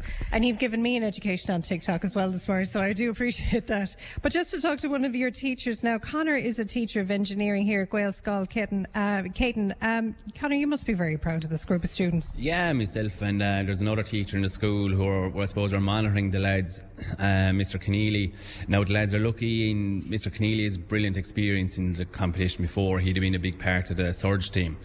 Um, but even in fairness to Mr. Keneally, he probably handpicked the lads. It's it's rare you get a team of this, you know, as the lads said, the characteristics that are involved in the in the competition. So it's very rare that you'd have students that gel together in this way. So even as part of the whole school, we're just very proud of the effort they've. You see the lads going around the school, they're they're they're just putting an extraordinary effort into this. Yeah. And I know you have your own office and everything that's kind of dedicated to this, and we won't see where it is because it's secret now at the moment. But, um, Connor, it must be very inspiring for you to see such an interest in STEM because far from STEM, you and I were reared going to school. Yeah, we were chatting before it. Uh, we were saying when I was in TY, you know, we definitely didn't have the ambition as the guys have. But um, as part, even it's it's brilliant, even from an engineering teacher perspective. You see the education the lads getting it, so they can apply they can they'll never lose the skills they learn in this so they can apply this to their leaving certs. Like the standard of we'd say the standard of the projects that are submitted would be uh, on a par with FYPs in college. Yeah. so they'll, they'll be able to take these skills and they'll they'll never lose them. They'll use them for their leaving cert for college and even hopefully a few of them might go into the engineering fields they'll use them there or, or as in marketing and, and business as well And it's great, and it might open their eyes to fields that they probably mightn't have considered. Yeah, and especially like the lads were saying in STEM, it's it's not just maths, it's not science, it's not just engineering. The marketing side, meeting people, uh, creativity, problem solving, all those are, are such big parts of STEM that maybe people don't realise. And even as lads, like the inspiring youth, the fact that they're going out reaching youth, I think is, that's just an incredible part of their project as well. Uh, yeah, and no better group to do it. By God, no better group. Can I ask you then? I know regionals are coming up. Is the car complete, Conal? I might ask you. Are we done with the car? We're not done with the car yet, no. We're nearly there, though. I know we're going to Boston tomorrow, are we? yeah, in fairness, we are getting there. The graphic designers are going to help us tomorrow, hopefully. I say they will, but yeah. So hopefully we'll have it done soon enough anyway. Almost there. And Leisha, regionals are then when? Regionals are they're planned to be at the end of March, but the competition is run by college students, so they are very busy, and we appreciate them a lot. So we're not too sure when they're going to be yet, but hopefully early April, late March is kind of. And when are we heading to Singapore then? Oh, next year hopefully the destination will be Singapore. So the regionals then, and then you go into nationals, but the international finals then aren't until one year in fifth year, essentially. Then is it? Yeah, so it'll be a lot harder to work on it when we're in fifth year, but we'll have the commitment and we'll have it all down to a T. Well, listen, I wouldn't doubt you, and I wish you all the best with it. I know you'll be super, and we'll be checking in to make sure how you're all doing. So we wish you all the best with it. So, Fran, here from uh, Gaelcholáiste, uh, Chéitinn Clonmel, we want to wish all the students well, and we'll keep everyone up to date on our own social media platform. Actually, just before I let you go, how can people keep in touch to see how you're doing? What are your social media pages? So our Instagram is octane underscore racing underscore, and if you go into our Instagram, you can find all of our social medias. We also have a website that's octaneracingteam.com, and that has loads of information. We have a blog on there as well. So that's kind of where you can keep up to date with everything that we're doing. Great, thanks. I wish you all the best. Back to you, Fran. Garina Margot Ellie, that's uh, Ellie out and about for us there at uh, Gael Closhta Clonmella there. 1800 938 007. Tipp today with Fran Curry. With Slattery's Garage Puckane. you can't beat experience. With over 50 years maintaining Peugeot cars and vans, we like to call ourselves the experts. Call Slattery's Garage for a free vehicle health check today. 067 24111 or slatterysgarage.ie. Another opportunity to see Hinterland's production of the Playboy of the Western World at Brú Ború tomorrow night, just before the cast embarks on a month long series of performances in six counties for the All Ireland Drama Festival. Robert Power is the artistic uh, director at Hinterland, and he joins me now. Robert, good morning to you. Good morning, Fran. Thanks Uh, for having me on the show. You're extremely welcome in, indeed. Um, you had great success with this at the Strand Theatre in Carrick-on-Suir. We did, we did. We had um, we had two sold out shows and great reaction to it. What we did was the Strand. I don't know if you know it is a huge theatre. Brilliant, yeah. Um, there's about 400 people in it, but we reduced it and made it a more intimate type of um, experience for for the audience to create that kind of. Um, I suppose um, energy of almost like they're part of the shebeen that they're in. So it worked really well, and uh, yeah, it was a great, great weekend. It's a wonderful piece, Robert. I mean, right from its very inception back in 1907, it's been extremely controversial. I mean, there were riots about this when when it first kicked off. Yeah, it just challenges people's ideas still. I mean, I was thinking about it recently. We were doing it and listened to some of the language in it, and um, I, I personally feel it's it's got Irish. Uh, the Irish sensibility and uh, certain parts of our personality um, in the DNA, I think it's got it nailed, um, and I think it still resonates today. Um, some of the stuff that Synge, I think Synge is just uh, a genius, and um, he was sent back from Paris by by Yeats to capture. He said, "Go back to Ireland and write about Ireland," and he did it. I went to the Aran Islands and began work on this uh, piece set in Mayo, and I think he he nailed who we are in the most radical Yes. and uh, way, you know. And You, that's what you're playing people. the, the Playboy yourself, Robert, are you? I am playing the Yeah. Playboy. Yeah, I am, and uh, we have a great ensemble uh, across the board. I mean, I, I think the Playboy is the, the, the what makes the play so good is that it is an ensemble. There's not one character in it that is uh, lacking. Everybody Yes. brings something to it. It's it's a yarn. It's a farce, a comedy. It's a thriller. It's it's got everything, and uh, every character is bringing something course, to it yes. as they enter as they enter the stage. I, I've seen it so many times over the years with so many different casts as well. How do you bring something brand new to it, Robert? Well, I mean, I don't. I started uh, with a group of actors, and some of them hadn't been in. Uh, in, in in plays before, and some of them had been experienced, and I just felt that the play itself would tell us what it wanted to do, and I just kind of let it be organic in the rehearsal process and started to listen to what Synge was saying in it, uh, rather than listen to what other people were telling me about the play, and just let the words start uh, sparking my imagination and the cast imagination and starting to stitch it together rather than going in with a pre. I mean, I'd studied the play Yes. and um, I, I was aware of the play, but I kind of blocked all that out. I didn't want to, you know, go into any politics or any of the Abbey um, history of it. I just thought, you know, because we will discover something new and the audiences will discover, and that's the magic of theatre. Every night is a new experience, and we re, we relive these words with this play, Synge's play. We're just jumping on the coattails of Sing and writing it out and giving energy, and that's the thing. It's the Yeah. energy and the What the a commitment. lovely idea, though. You bring in new people who did not have preconceptions, I suppose, Robert, which was great.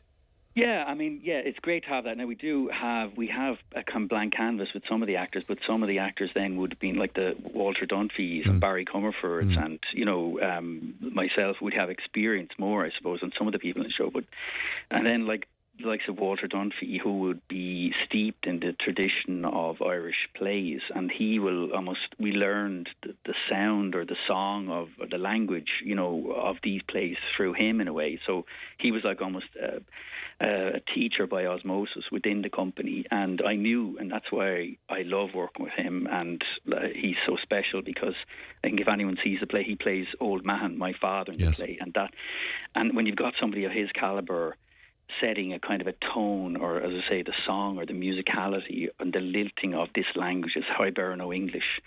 It's it's that's a source to draw from, and we definitely have drawn. He's he is for me the he is the real playboy of this production. Excellent. Uh, Uh, the the part of Pegeen, of course, is a, is a, a wonderful part as well. Who who's playing that?